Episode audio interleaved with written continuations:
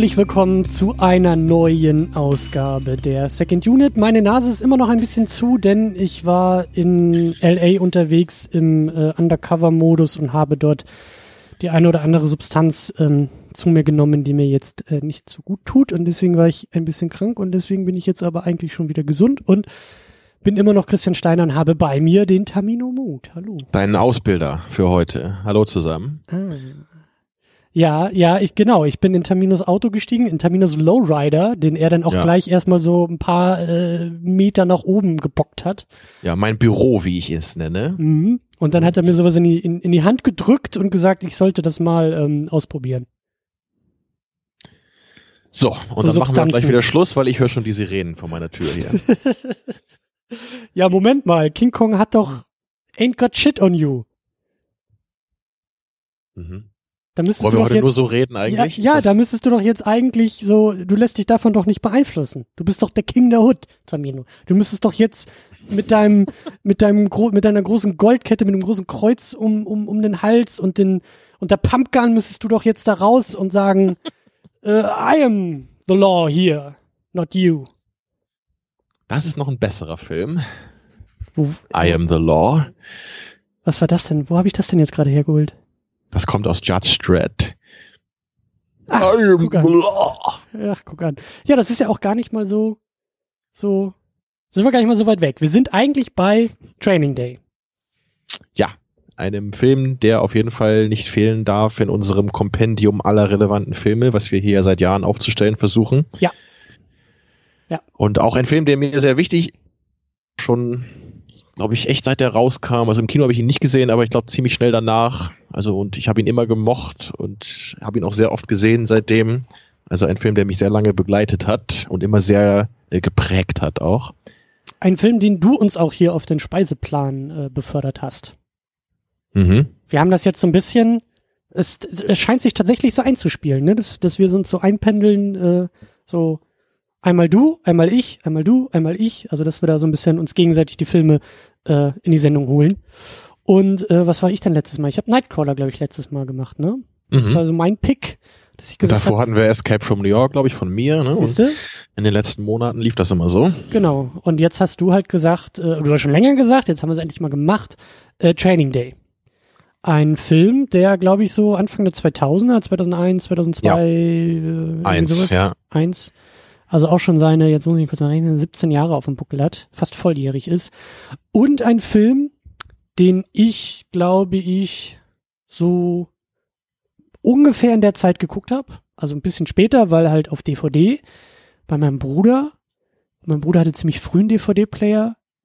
Und deswegen glaube ich, dass das so eine der ersten so neuen DVDs quasi war. Weißt du, so, so Film ist irgendwie so frisch auf diesem neuen Medium erschienen. Also denke ich mal auch, dass das irgendwie so 2002, 2003 vielleicht irgendwie war. Aber ich habe ihn danach, glaube ich, nie wieder geguckt. Ich glaube, ich habe ihn einmal geguckt vor eben 15 Jahren oder so und habe ihn gut in Erinnerung gehabt und eben äh, jetzt vor, lass mich kurz überlegen, vor drei Tagen im Zug aufgefrischt auf der Fahrt nach Hause. Okay, das ist natürlich schon nochmal was anderes dann, weil wenn man noch ganz jung ist, dann kann man da sicherlich manche Sachen, glaube ich, noch nicht so sehr draus ziehen wie dann später. Ja, Also äh, nicht, dass man den Film nicht verstehen kann, aber ich glaube, so dieses richtig geile Schauspiel, das kann man wahrscheinlich noch nicht so würdigen, wenn man jetzt ein bisschen jünger ist. Das stimmt schon. Das stimmt. Also vor allen Dingen, also nicht nur Junge, ich meine, da war ich irgendwie 15, als ich den geguckt habe, oder 16 oder so, und habe mich auch noch gar nicht so intensiv eben jetzt hier äh, mit, mit Film auch beschäftigt. Aber Klar. gefallen hat er mir schon. Der war schon, der war schon immer ziemlich cool, der Film. Jede Menge Coolness, die der Film irgendwie hat und ausstrahlt und verhandelt. Aber ähm, ich habe den echt, ich habe den halt, ich habe den halt kaum in Erinnerung gehabt. Ich habe Denzel Washington und so sein, seine Figur und so grob auch irgendwie, wo es hingeht, hatte ich noch so im Kopf. Aber zum Beispiel Ethan Hawke, Schauspielrolle hatte ich irgendwie gar nicht so auf dem, auf dem, auf dem Schirm. Aber wie ist das bei Ja. dir? Das würde mich nochmal kurz interessieren, weil du sagst, äh, dass du den, also du hast ihn öfter geguckt, ja, aber wie, wie, wie und warum? Lieblingsfilm? Ja, Lieblingsfilm oder was, was ist da los? Ja, ganz so sehr glaube ich nicht. Also ich, ich würde sagen, so, so gut wie ein Film sein kann, dass man ihn noch nicht Lieblingsfilm nennt. so ist Training Day für mich. Mhm. Also so er hat, er schafft es halt nicht so ganz so zu den absoluten Top-Filmen vorzudringen, weil er eben auch ein paar Kleinigkeiten hat, die mich ein bisschen stören. Dazu später mehr. Aber er hat mich irgendwie immer begleitet, weil ich es gibt viele Sachen, die ich sehr mag an ihm. So allen voran eben die beiden Hauptdarsteller.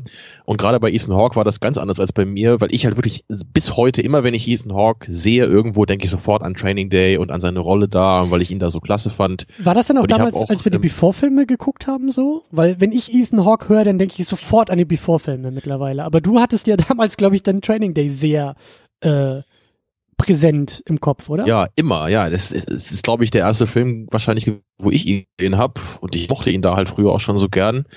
Und deswegen immer heute, wenn ich irgendwas mit ihm gucke und sei das jetzt irgendwie äh, Sinister oder äh, äh, Boyhood oder was auch immer, überall, wo er mal auftaucht, ich denke nur an Training Day. Sehr gut. weil ich da immer seine Rolle sehe, aber ich, also es ist bei mir fast so gewesen, dass ich immer auf der Suche war nach dem neuen Ethan Hawke Film, wo er wieder so cool ist wie in Training Day und da er leider ja auch viele so eher mittelmäßige Sachen gemacht hat in den Jahren danach, hat das nicht so ganz geklappt. Ich hatte aber immer das Gefühl, dass er so trotzdem ein Schauspieler ist, der sich immer ein bisschen Mühe gibt und der jetzt nie so dieses, dieses Phoning in macht, wie man das sagt bei der Performance, sondern dass er irgendwie immer Mhm. wirklich ein bisschen versucht, zumindest aus dem Material was rauszuholen.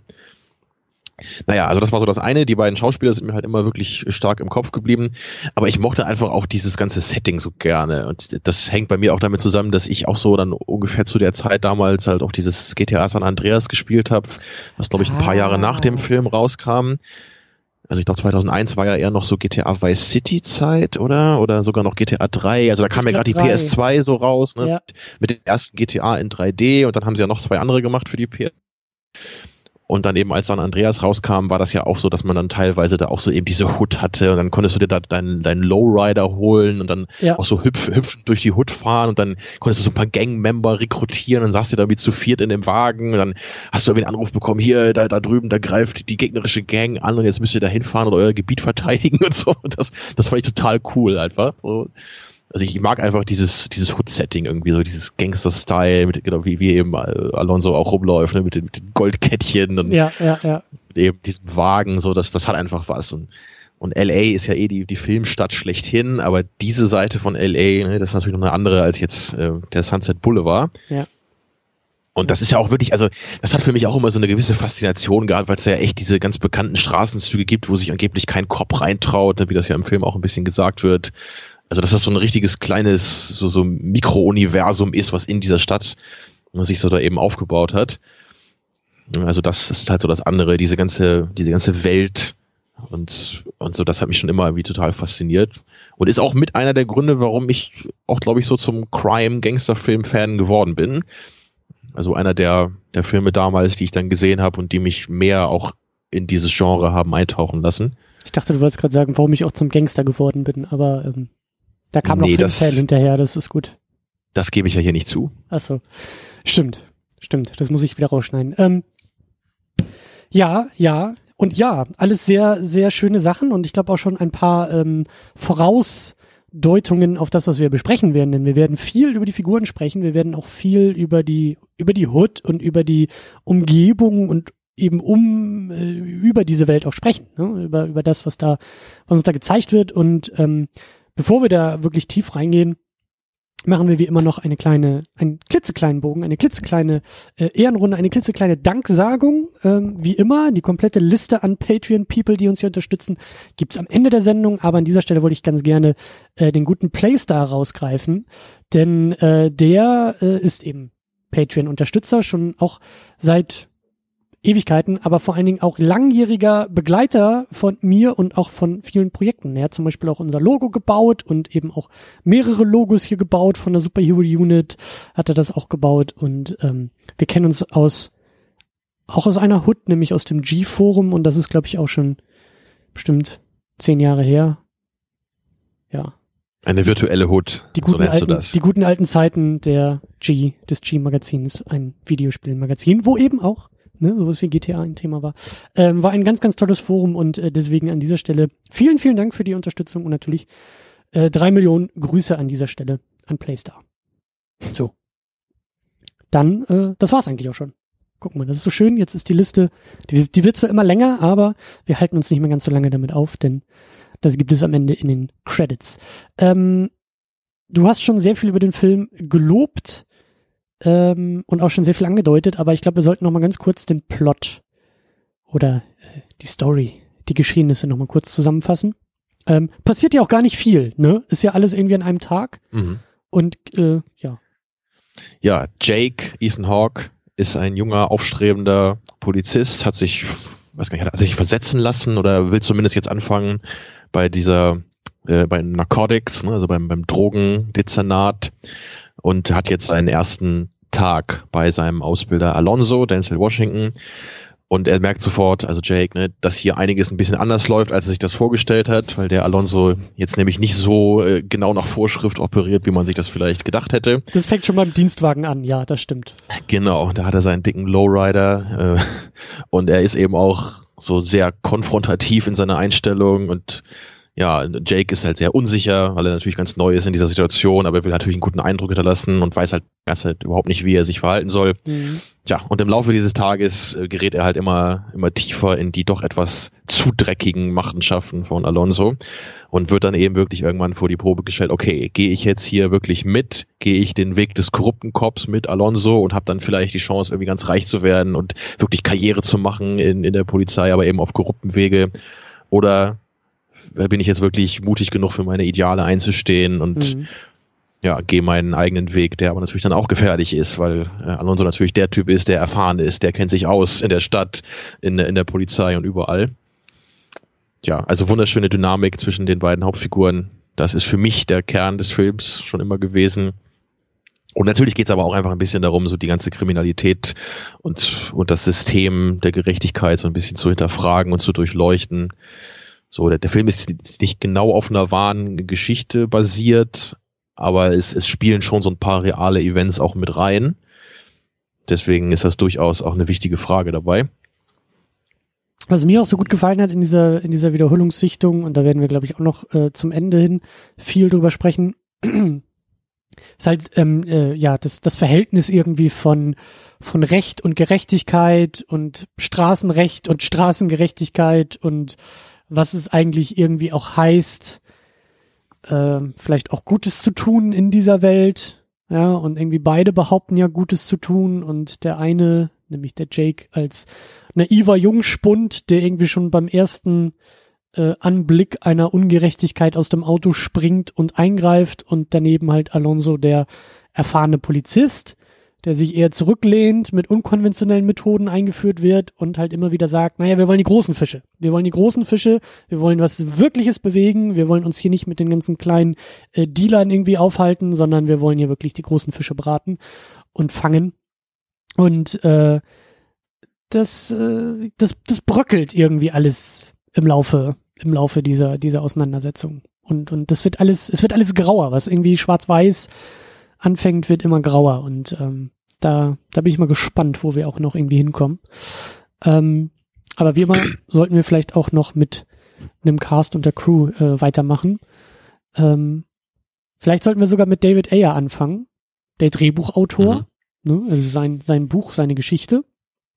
Ja, man sieht auch, auch hier wieder sieht man, wie sehr für mich Training Day prägend war, weil ich nämlich immer Probleme habe, den, den Antoine Fuqua und David Ayer auseinanderzuhalten, weil ich die ja. immer als das, den kreativen Kopf so von Training Day im Kopf habe, ne? also beide zusammen.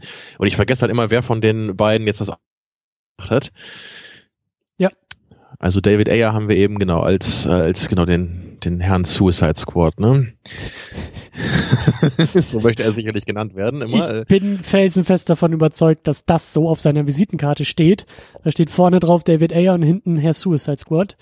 Ähm, ja, der, der, ja, also, der Mann, der leider, ähm, ich mache ihm eigentlich auch keinen großen Vorwurf, weil ähm, ähm, er eigentlich prädestiniert war für das, was Suicide Squad hätte sein sollen.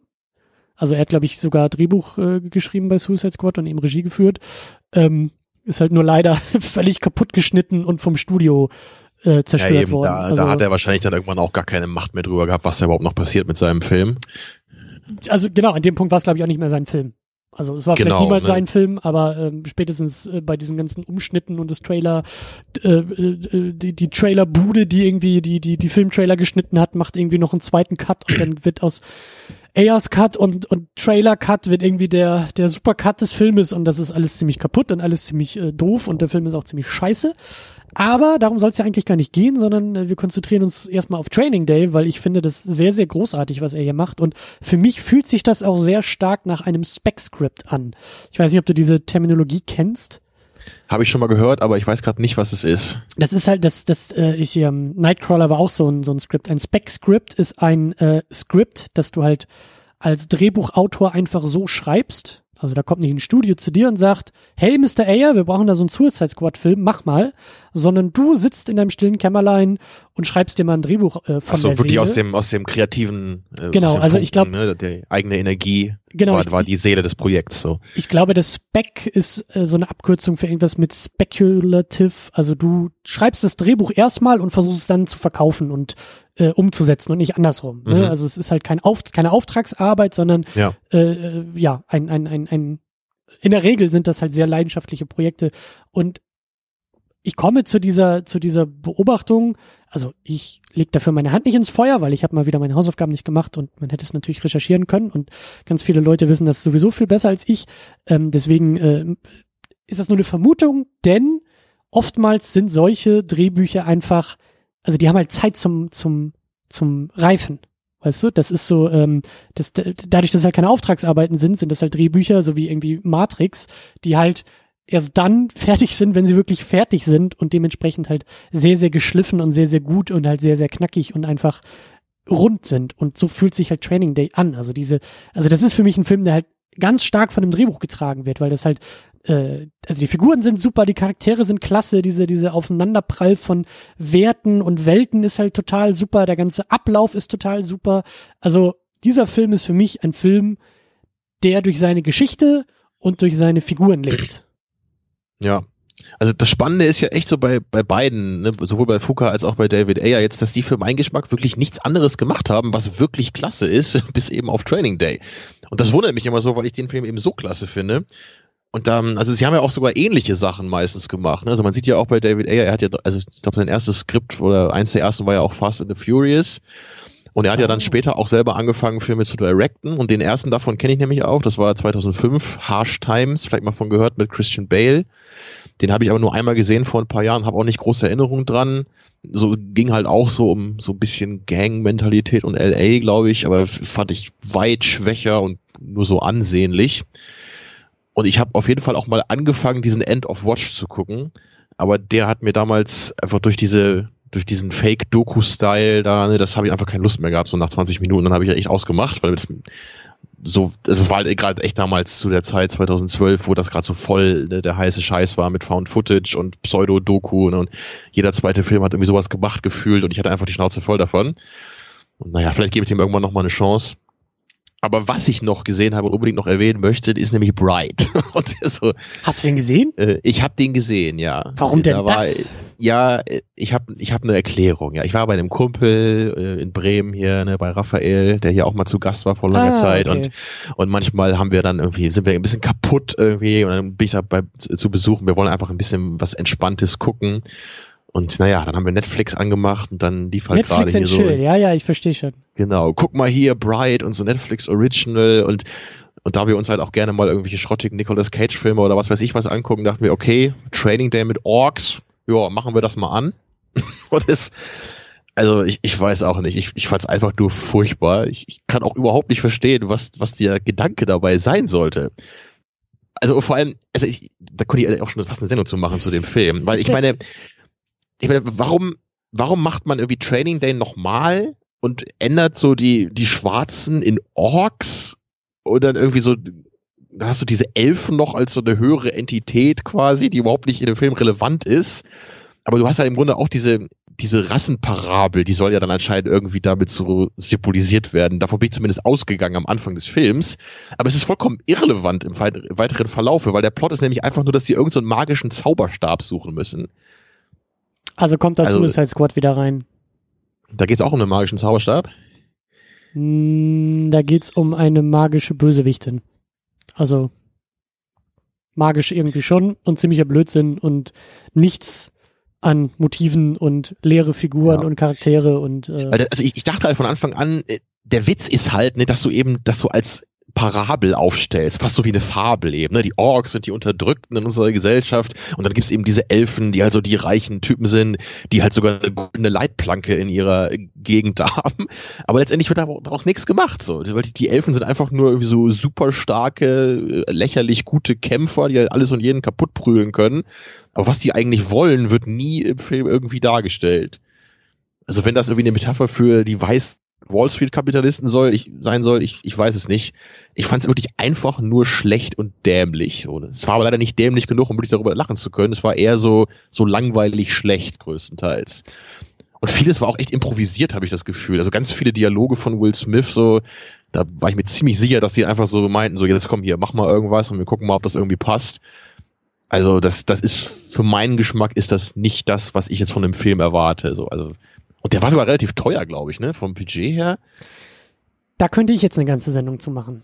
Ja. Also ähm, ich, ich, ich, ich spüre da auch schon, dass wir vielleicht mal eine dazu machen sollten. Ich habe nämlich auch extrem großen Redebedarf, was Netflix angeht. Ähm, ja, ich habe auch gerade Annihilation geguckt kürzlich. Vielleicht kriegen wir das ja auch nochmal hin in nächster Zeit. Ja, ja, das ist ja vielleicht eher noch fast fast etwas Positives über Netflix, aber ich, ich mir geht Netflix so auf die Nerven und ich habe auch echt. Also ich meinte halt nur wegen dieser Sache, so, ach, da ist irgendein so Film, der floppt, ja, dann bring ihn doch zu Netflix. Ja, ja, ist Netflix so. ist so ein bisschen der Dumping Ground für, für ne, ja. so Direct to Netflix ist jetzt auch so das, was gerne so im Raum rumschwirkt. So statt Direct to DVD ist es halt Direct to Netflix. Aber Bright hat, glaube ich, auch, auch 90 Millionen gekostet, weil er 90 Millionen kosten sollte. Wenn du, wenn, wenn du einen mhm. Film hast, den du nicht vermarkten kannst, weil er so beschissen ist und so scheiße ist, dann ist es gerne mal ein, ein, ein, ein, ein, eine leichte Technik, ein, ein, ein leichtes Mittel, einfach so einen großen, eine große Zahl ranzuflanschen. Und das war ja irgendwie einer der teuersten Filme direkt von Netflix produziert, bliblablub, um den Film irgendwie interessant zu machen. Weil du springst, du, du schmeißt halt diese, diese Zahl in den Raum und sagst, ja, der hat 90 Millionen gekostet, das ist der teuerste Netflix-Film überhaupt. Schon ja. haben Leute den Grund, den Film zu gucken und zu sagen, ja, Wurde nicht gucken, Red Bull irgendwie auch früher so, so vermarktet? Also ich habe mal gehört, dass Red Bull ganz früher auch irgendwie so, so ein kleiner komischer Energy Drink war und irgendwann haben die halt angefangen, das Marketing umzustellen, das halt total teuer zu verkaufen und halt irgendwie anzufangen hier groß mit Werbung und so weiter und danach wurde das halt voll die Riesenmarke. Mhm. Aber es ist halt genau das gleiche billige Gesöff wie halt am Anfang natürlich auch. Aber da ist natürlich definitiv was dran. Ne? Wenn es teuer ist, dann sieht es irgendwie so nach aus, als wäre es auch was wert.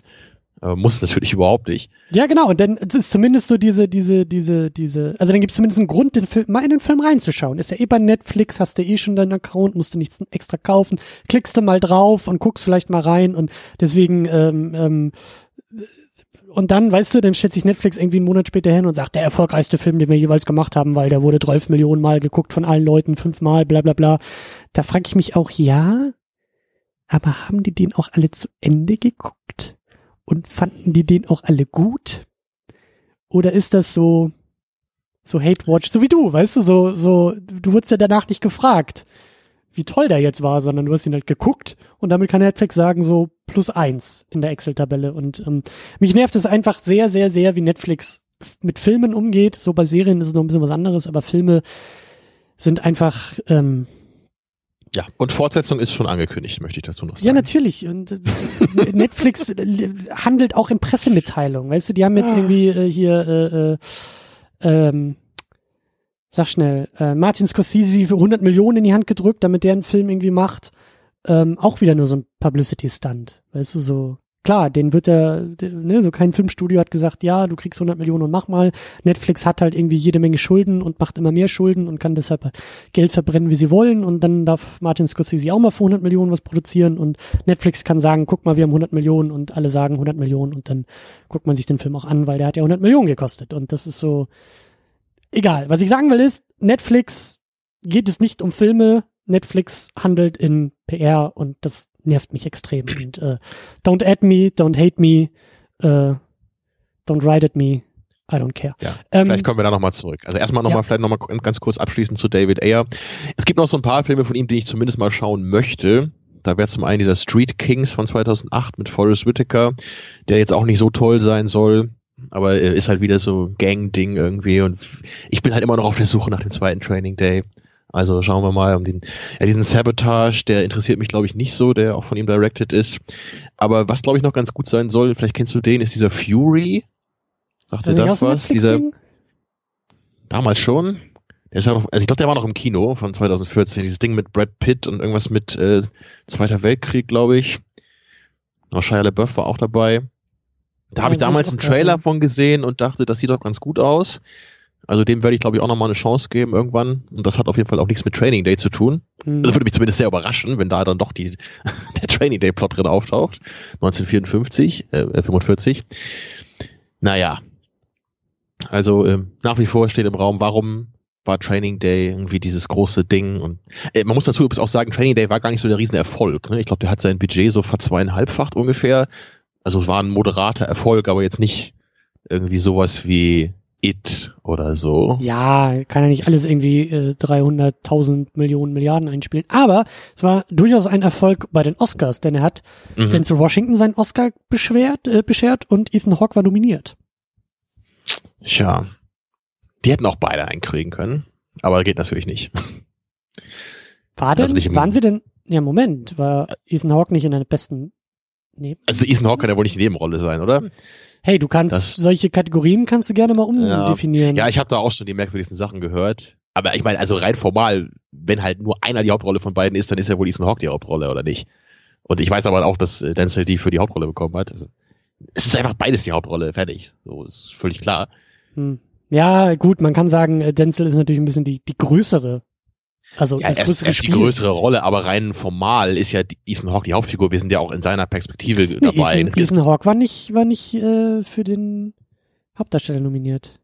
Geht das überhaupt, dass man zwei Hauptdarsteller aus einem Film nominieren kann? Ja, aber deswegen machen es halt die wenigsten, weil dann ist ja klar, also technisch, also du, kann, du musst, du wirst dann auf jeden Fall einmal verlieren mit einem Schauspieler. Deswegen wird ja gerne dann so ein bisschen kreativ argumentiert und sagt, nee, das ist ja eigentlich eine Nebenrolle. Und dann kannst du ja auch zwei Oscars abgreifen. Hm, Ja, das könnte man natürlich machen, aber ich glaube hier, Ethan Hawke, ja. Das Best wär schon- Supporting Actor, aber er Ach, hat nee. an John Bailey jetzt? verloren, ja. ach, das ist doch krank, ey. Nee, Also- an Jim Broadband. ich meine, es gibt sogar Szenen, wo, wo irgendwie, wo wir halt wirklich klar aus Ethan Hawks Perspektive das Geschehen erleben, am Ende, wo, wo er äh, ne, Denzel halt verfolgt da. Also das ist doch, ist doch keine Nebenrolle. Naja. Du hast schon Egal, recht. Oscar, du hast schon recht. das ist Ja, ja, du hast schon recht. Das ist schon sehr äh, clever äh, gemacht. So, bei Pulp Fiction können wir uns drüber streiten, wer die Hauptrolle ist. So, ja, sehe ich ein, aber hier doch nicht. Naja, naja. Egal, auf jeden Fall, äh, Denzel Washington hat einen Oscar dafür gekriegt. Und dann haben wir ja auch noch eine, eine illustre Liste an, an ähm, Cameos und tatsächlich Nebendarstellern. Wir haben Dr. Aber Dre dabei. ganz- Aber warte mal ganz kurz, wir haben noch gar nicht über Antoine Fuqua gesprochen. Ach so. Das möchte ich auch noch mal ganz kurz zumindest machen. Das soll jetzt nicht ausarten.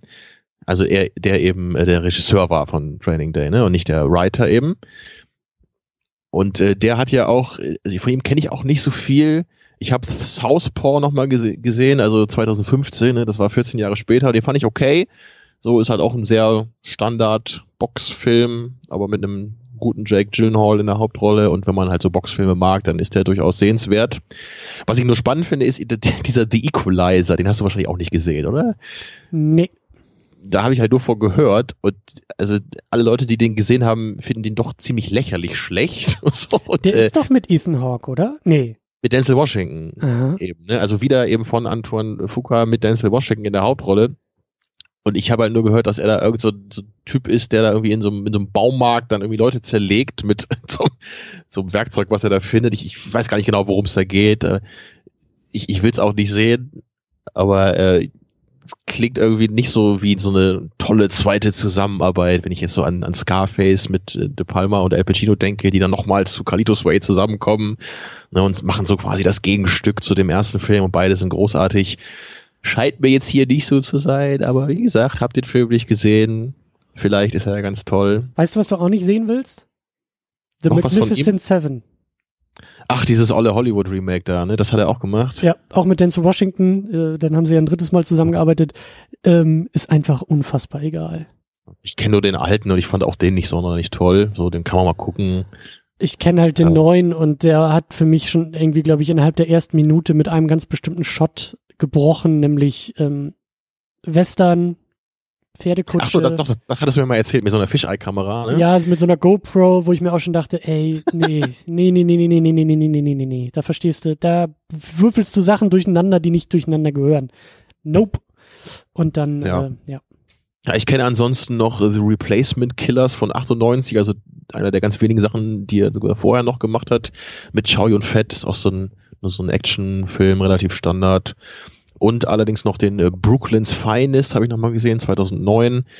Ja, das ist wieder das Thema des Tages heute. Irgend so ein Standard-Cop-Thriller ist das halt. Mit, mit Richard Gere und noch ein, zwei anderen bekannten Leuten waren dann so, so mehrere Plotgeschichten, äh, mehrere Cop-Geschichten, die so dann so ein bisschen zusammengewoben sind, um auch so, so ähnliche Themen und Fragen, glaube ich, zu stellen wie Training Day. Aber ja, einfach in relativ mittelmäßig so. War auch nicht schlecht, kann man mal gucken, wenn man sowas mag. Aber das, das sind einfach so Filme, die würde man niemandem empfehlen, wenn er jetzt nicht genau Fan dieses Genres ist. So Training Day ist halt ein Film, da musst du überhaupt kein Fan von irgendeinem Genre sein, da musst du einfach nur Fan von Qualität und gutem Schauspiel sein und dann kann man den gucken, würde ich sagen. Ja. Ja. Ich weiß nicht, wie ich hm. da eine Überleitung äh, finden soll. Ich, ich, oft, obwohl, sagen wir mal, so Fans von Qualitäts-Hip-Hop kommen hier auch auf ihre Kosten, denn Dr. Dre und Snoop Dogg sind auch dabei. Und Macy. Gray auch. Also. Kennst ähm, du dich eigentlich mit Hip-Hop aus? Nee, ich, Hattest du mal eine manchmal oder so? Ja, also mir hat auch der, der, der Soundtrack hier ziemlich gut gefallen. Ne? Da kam dann, glaube ich, irgendwie mal kurz bei diesen sehr äh, weißen äh, Junkies am Anfang kam da irgendwie Papa Roach aus dem Auto. Äh, Stimmt, zwischendurch, ja. zwischendurch ist, glaube ich, dann irgendwie auch noch mal so ein bisschen äh, äh basslastiger Hip-Hop angesagt und am Ende ist irgendwie äh, David Bowie glaub, in den Credits. Glaub, ein Song, ein Song ist glaube ich sogar auch aus dem San Andreas Soundtrack, äh, also andersrum, den haben sie dann wiederverwendet im San Andreas Soundtrack. Ich weiß nicht, ob das Zufall war oder sogar wirklich eine Hommage an den Film hier. Hm. Mir ziemlich sicher, dass ein Song da auch im Radio läuft. Vielleicht sogar Cypress Hill oder sowas. Haben die das hier? Ja, also ich bin auch jetzt nicht so der Hip-Hop-Kenner. Ich habe früher eben mal Cypress Hill gehört, die mochte ich ganz gerne und Eminem habe ich auch mal gehört früher, als das noch äh, halbwegs erträglich war. Aber im Großen und Ganzen war ich ja immer Metal-Fan und kein großer Hip-Hopper. Aber so klar, als, äh, als so als, als Musikuntermalung passt das halt natürlich total perfekt hier, um diese, diese Gang-Atmosphäre auch noch ein bisschen mehr einzufangen. Und also, also besonders Snoop Dogg hat für mich sehr, sehr gut funktioniert. Auch in diesem Film so. Im Rollstuhl, als, ja. Ja, und eben auch so als exzentrischer Dealer und das hat irgendwie, das ist wieder irgendwie gutes Casting, fand ich. So klar, Snoop Dogg ist jetzt nicht der beste Schauspieler und das ist jetzt nicht irgendwie ähm, äh, auch auch ne, also das der, also er hat keine Oscar-Nominierung für beste Nebenrolle bekommen. Ähm, das ist schon alles äh, ein anderes Niveau, ein anderes Level, aber ich finde, das das das funktioniert schon, um dem Film auch eine gewisse Glaubwürdigkeit zu geben oder oder oder eine gewisse Verortung auch in der Welt, in der Hood, in der äh, auf den Straßen von LA irgendwie auch zu platzieren. So und ich glaube nämlich, dass bei Dr. Dre, er war ja als Paul dabei, also er war ja glaube ich Teil von von Alonsos Truppe, ne? Mhm. Ähm, das fand ich schon wieder so ein bisschen, also weil da ging es nicht darum, oder hatte ich jetzt nicht den Eindruck, dass es darum ging zu sagen, ah, guck mal, das ist Dr. Dre, sondern da war es, glaube ich, tatsächlich ein Versuch von Dr. Dre, Schauspieler zu werden, weil das schon eine größere Rolle war als einfach nur ein durchaus augenzwinkerndes Cameo als irgendwie Junkie oder Dealer. Weißt du, was also ich meine? Es ist, kein, es ist kein Cameo, aber es ist natürlich auch jetzt keine richtig große Rolle. Nee, aber schon, ist schon mehr als ein Cameo und schon, glaube ich, der Versuch, äh, halt irgendwie so ein Standbein zu erschließen und das fand ich schon wieder ein bisschen too much. Also ich weiß jetzt halt nicht, ob er wirklich mal vorhatte, da jetzt irgendwie so wie 50 Cent irgendwie jetzt äh, dick ins Filmbusiness einzusteigen damals. Aber wenn das so wäre, wäre es natürlich gut, dann hier mal so eine kleine Nebenrolle zu haben, um halt irgendwie zu sagen, hier guck mal, ne, da war ich schon mal und ich habe schon mal vor der Kamera gestanden. Ja, ja. Äh, auch vor der Kamera gestanden haben Eva Mendes, ich glaube sogar in ihrer ersten Rolle oder einer der ersten Rollen. Sie ist sogar Woher kennt man die denn nochmal? Äh, sie ist, glaube ich, die Ehefrau mittlerweile von Ryan Gosling. Mhm. Falls, und vor der Kamera? Falls, ja, kann ja sein, dass sie auch miteinander rumhängt, irgendwie so zum Kaffee und Kuchen oder so, dass man sich jeden Sonntagnachmittag trifft. Ähm, ja. Da müsste ich jetzt auch nochmal kurz nachschauen. Woher kennt man sie? Hat sie nicht auch bei, bei Fast and the Furious am Anfang mitgespielt? Jetzt, wo du das sagst, klingt das sehr naheliegend, aber das weiß ich jetzt nicht mehr. Das tippe ich jetzt nochmal ein, während du weitermachst hier. Achso, dann brauche ich ja nicht tippen. Hier. Hitch hat nee, sie mitgespielt. Ghost Rider natürlich. Tamino. Ghost Rider. Habe ich alles, habe ich, ja, ich habe auch Hitch gesehen sogar. Ach Gott. Ja, siehst du. Ja, warum habe ich mich an diese tollen Filme nicht erinnert, ja. Das Weiß war ihr. Fast Five hat sie sogar noch mitgespielt. Habe ich auch mal gesehen, ja. Kenne ich alles, aber hat wohl nicht so eine große, nicht so einen großen Eindruck erinnert, äh, hinterlassen. Tja. Ähm, war gar nicht mal ihre erste Rolle, aber das sind alles. Ist sie, ist sie hier die, die Nichte von dem einen Gangmember da, den, den Jake? Die Jake raushaut da oder wer ist Eva Mendes hier? Sie oder ist es die, die, die, die Frau, Frau von, von- Alonso. ach so, dann warte. Ja, stimmt, das wäre noch ein bisschen zu jung sonst, ne? Ja. Mhm. Und äh, dabei, aber noch nicht mal in den Credits, Terry Crews, der als Gangmember da irgendwie vor der Tür von, von Alonso, glaube ich, irgendwie rumhängt. Muss man den kennen? Ja, weil ähm, Internet-Ikone, aber auch, äh, ist er nicht auch teilweise jetzt mittlerweile hier bei, bei, bei äh, Fast Dingsbums dabei? Terry Crews kennst du bestimmt. Ich glaube nicht. Doch, auch, auch so ein mus muskelbepackter ähm, äh, Schauspieler. The Expendables hat er mitgespielt. Den habe ich auch mal gesehen. Idiocracy war sogar dabei. Ja, okay, mehr auch im Serienbereich, ne? Hier, ähm, kennst du die Serie da um Chris Rock, als er da irgendwie so seine, seine, seine, seine Schulzeit irgendwie äh, Was, was für eine Frage. ja, gut, ich höre schon auf zu reden. Aber äh, Terry Crews kann man kennen. Sagen wir es mal so. Kann man kennen. War, war einfach nur sehr witzig, weil er hier nur so als, als Extra irgendwie, stummer Extra irgendwie rumstand und dann halt irgendwie ein paar Jahre später äh, Expendables so 15 Jahre später macht. Also war er damals auch schon expendable. 1 zu 0 für dich, mein Freund. Ähm, ja, sehr gut. Ähm, aber, also du, du knallst mir ja heute auch echt Dinge hin. Du, du machst, also ich merke schon, dass ich wirklich, du bist heute wirklich der Ausbilder, weil äh, du zerstörst mir immer meine ganzen Überleitungen hier. Aber gut, äh, Auch Mensch schon. pass auf, nicht expandable sind natürlich die tollen Charaktere in diesem Film. Besonders die beiden Hauptfiguren. Jetzt gehen wir in den Infomercial-Modus, äh, sehe ich schon hier von der Sprechweise. Ja, äh, Finde ich gut. Das ist unglaublich. Ähm, nee, genau, aber äh, wir müssen, wir wollen, wir müssen über diese beiden Figuren sprechen. Wir müssen auch sehr intensiv über die beiden sprechen. Äh, ich habe mir schon die Ärmel hochgekrempelt, das solltest du auch tun, das sollten alle tun, denn äh, das ist jetzt ein großer äh, Teil von Arbeit, der da auf uns zukommt. Ähm, wer sind die beiden denn überhaupt? Was lernen wir über die beiden überhaupt? Wie werden die beiden uns vorgestellt, charakterisiert? Was lernen wir aus deren unterschiedlichen Handlungen, Reaktionen auf dieselben Situationen? Da finde ich, kann man eine ganze Menge ablesen und äh, da möchte ich, Ja. da möchte ich mal mit anfangen. Genau, und da möchte ich erstmal nochmal gleich sagen, dass das ist, habe ich auch schon ein paar Mal gesagt, das ist halt der Kern des Films, für mich zumindest. Mhm. Für mich ist das das Wichtigste, diese beiden Charaktere und deren Beziehungen, deren Dynamik zwischeneinander, ne, das Machtgefälle, was sich ändert im Verlauf der Geschichte, so die Entwicklung und den Arc, die die beide haben, das finde ich wirklich toll. Und der Film verwendet auch eine Menge Zeit und Mühe darauf. Also in fast Ja. jeder Szene kann man echt sagen, dass, dass irgendwas mit zumindest einer der beiden Figuren passiert. Und manchmal auch mit beiden. Und das macht den Film einfach die ganze Zeit immer interessant. So, ne? Also unabhängig von der großen Rahmenhandlung. Es ist immer da, so dabei, dass die beiden Figuren etwas erleben. Wir erleben es mit den beiden und wir sehen, wie sie sich verändern und wie sich ihre Beziehung zueinander verändert. Und das ist was, was ich wirklich, das finde ich großartig bei Filmen, wenn, wenn es das gibt. Und ich hasse es wirklich schon seit jeher, wenn man einen Film hat, wo der Hauptcharakter einfach irgendwie austauschbar ist und es geht halt nur darum, so was er erlebt. Ne? Also, oder nur, dass sein Abenteuer ist quasi das, was im Vordergrund steht und er selber ist halt egal. So gerade bei einem Drama geht das einfach nicht. Ne? Da müssen wir wirklich Figuren haben, die, die den Film tragen können ne? und die, die wirklich in, im Gedächtnis bleiben, die groß sind, Charisma haben und etc. Ja, ja, ja. Die strahlen, die leuchten. Und das tut, äh, finde ich, vor allem Alonso. Aber lass uns vielleicht mal mit Jake anfangen. Ne? Er ist ja so, wie du sagst, äh, äh, man müsste dir jetzt nochmal bei den Oscars anrufen und nochmal vielleicht ein bisschen ähm, äh, Keine Nebenrolle! Ja, Korrekturen vornehmen, aber ich will eigentlich Denzel Washington auch nicht irgendwie um seinen Oscar betrügen, weil er hat das schon gut gemacht. Ähm, aber Jake ist natürlich, äh, er ist unser, ähm, er ist unser Protagonist. Er ist unser, ähm, wie sagt man, unser Tor zur Welt. Durch ihn erleben wir diese ganze Geschichte und mit ihm tauchen wir eben auch dann in die Welt von Alonso ein. Ähm, lass mal ein bisschen, ein bisschen bei Jake anfangen. So, das, Genau. was ich mir Geht ja- aufgeschrieben habe, sind, sind äh, gleich als erstes so, hast du ja auch schon erwähnt, eigentlich so seine große Karriere. Ne? Er wird ja eingeführt als Familienmensch, Frau, ähm, Kind hat er glaube ich auch schon, oder? Oder Kind ist Ja, unterwegs? das, die, er hat ein kleines Kind, das ist am Anfang bei, bei seiner Frau auf dem Arm. Ja.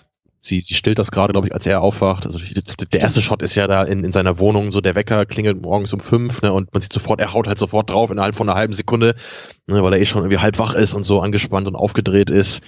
Aber da sehen wir sofort, ne, es ist jetzt irgendwie ein wichtiger Tag, der ihm bevorsteht. Er hat natürlich Angst, ja. aber seine, seine Frau ist da, will ihm so ein bisschen Halt geben und sagt, komm, das wird schon alles, du kriegst das hin. Also wir sehen wirklich, er, ihm ist das wichtig. Ne? Es, es geht jetzt was für, um was für ihn. Er, so ein, ein wichtiger Moment in seinem Leben. Genau, er ist Familienmensch und er hat die große Karriere vor sich. Ne? Das wird dann auch immer wieder im Laufe des Filmes als Thema erwähnt. Das ist eigentlich auch eigentlich ja auch ähm, einer der wichtigsten Punkte, warum er nicht nicht sofort irgendwie aussteigt aus der Karre und sagt, leck mich am Arsch, äh, lass mich in Ruhe so zu Alonso, sondern genau, er, er will, ja sicherlich seiner aufsteigen. Familie was bieten auch. Also ich, ich glaube, er will halt die Karriere jetzt weniger, weil er einfach so ein Typ ist, der sich so fühlen will, wie ich bin jemand Großes, Tolles, sondern ich, so wie ich es verstanden habe, ist eigentlich wirklich, er will halt seiner Familie Sicherheit bieten und deswegen will er eben Karriere machen. Ja. Und das mit der Karriere, das kommt ja auch erst ein bisschen später, dass wir das so richtig wissen. Da gibt's ja dann auch diesen einen Dialog im Auto mit Alonso, so wo er ihn fragt, so hier, warum willst du Polizist werden? Und Jake sagt natürlich erstmal so den Standardsatz, ja, ich will halt die Welt verbessern, etc. Und Alonso sagt nur so, ja, genau, und äh, warum willst du Polizist werden? So, ne, weil ich Detective werden will. So, now we're talking. Und ja. dann sehen wir eben, er hat, er hat auch seinen Ehering natürlich dann äh, wieder dabei, was er natürlich niemals machen würde. So. Also sieht man eben, er ist auch noch ein bisschen grün hinter den Ohren. So, aber die, er, er stellt sich, glaube ich, eine Menge vor. Ne? Er blickt weit in die Zukunft. Er denkt, ich will jetzt, eine, er, er ist ja auch ein guter Typ. Er will ja sicherlich auch die Welt verbessern. Ich wollte gerade sagen, will er, er eben auch, äh, ja, ja. Er, er will halt einfach seiner Familie diese Sicherheit bieten, so weil er Verantwortung hat und das muss er halt irgendwie alles unter einen Hut kriegen, diese ganzen Sachen. Und ich glaube auch, also das, das, er will, er will, glaube ich, für sein Kind auch eine bessere Welt aufbauen. Ne? Und genau, wenn es halt ja. nur so ein kleines bisschen ist, er ist da, glaube ich, schon auch so ein, so ein Optimist. Klar, er ist jung, er ist unerfahren, äh, so wird er uns auch gezeigt, weil ähm, er wahrscheinlich sehr gut, ähm, wie sagt man, er ist halt booksmart, also er weiß, was, was, was die Vorschriften sind, aber Alonso ist halt als Gegenteil sehr street smart, er weiß, wie das tatsächlich auf der Straße funktioniert. Und wahrscheinlich ist irgendwie in keinem Detective-Handbuch davon die Rede, wie du sagst, äh, den Ehering eher abzunehmen und irgendwie zu Hause zu lassen, weil das würde dich halt nur als potenzielles Ziel oder deine Familie als potenzielles Ziel für irgendwelche Gang-Geschichten ähm, ähm, ja, ja, irgendwie auszeichnen und ähm, ich fand es eben auch schon so gut, da können wir vielleicht auch schon mal so einen kleinen Moment rausgreifen äh, und vielleicht auch schon mal den ein oder anderen Satz auch über Alonso verlieren. Also wie die beiden das erste Mal auch aufeinander prallen, weil ich glaube, es war doch noch so, dass die sich in einem Café oder in einem Diner, glaube ich, treffen. Es war mhm. doch nicht so, und erst danach steigen sie ja ins Auto und fahren zusammen los. Aber Jake kommt in dieses Diner, da sitzt Alonso und liest seine Zeitung und der, ähm, ja, das unerfahrene Weißbrot setzt sich hin und äh, grinst ihn groß an, so nach dem Motto, hallo Chef, hier bin ich, äh, time to save the world.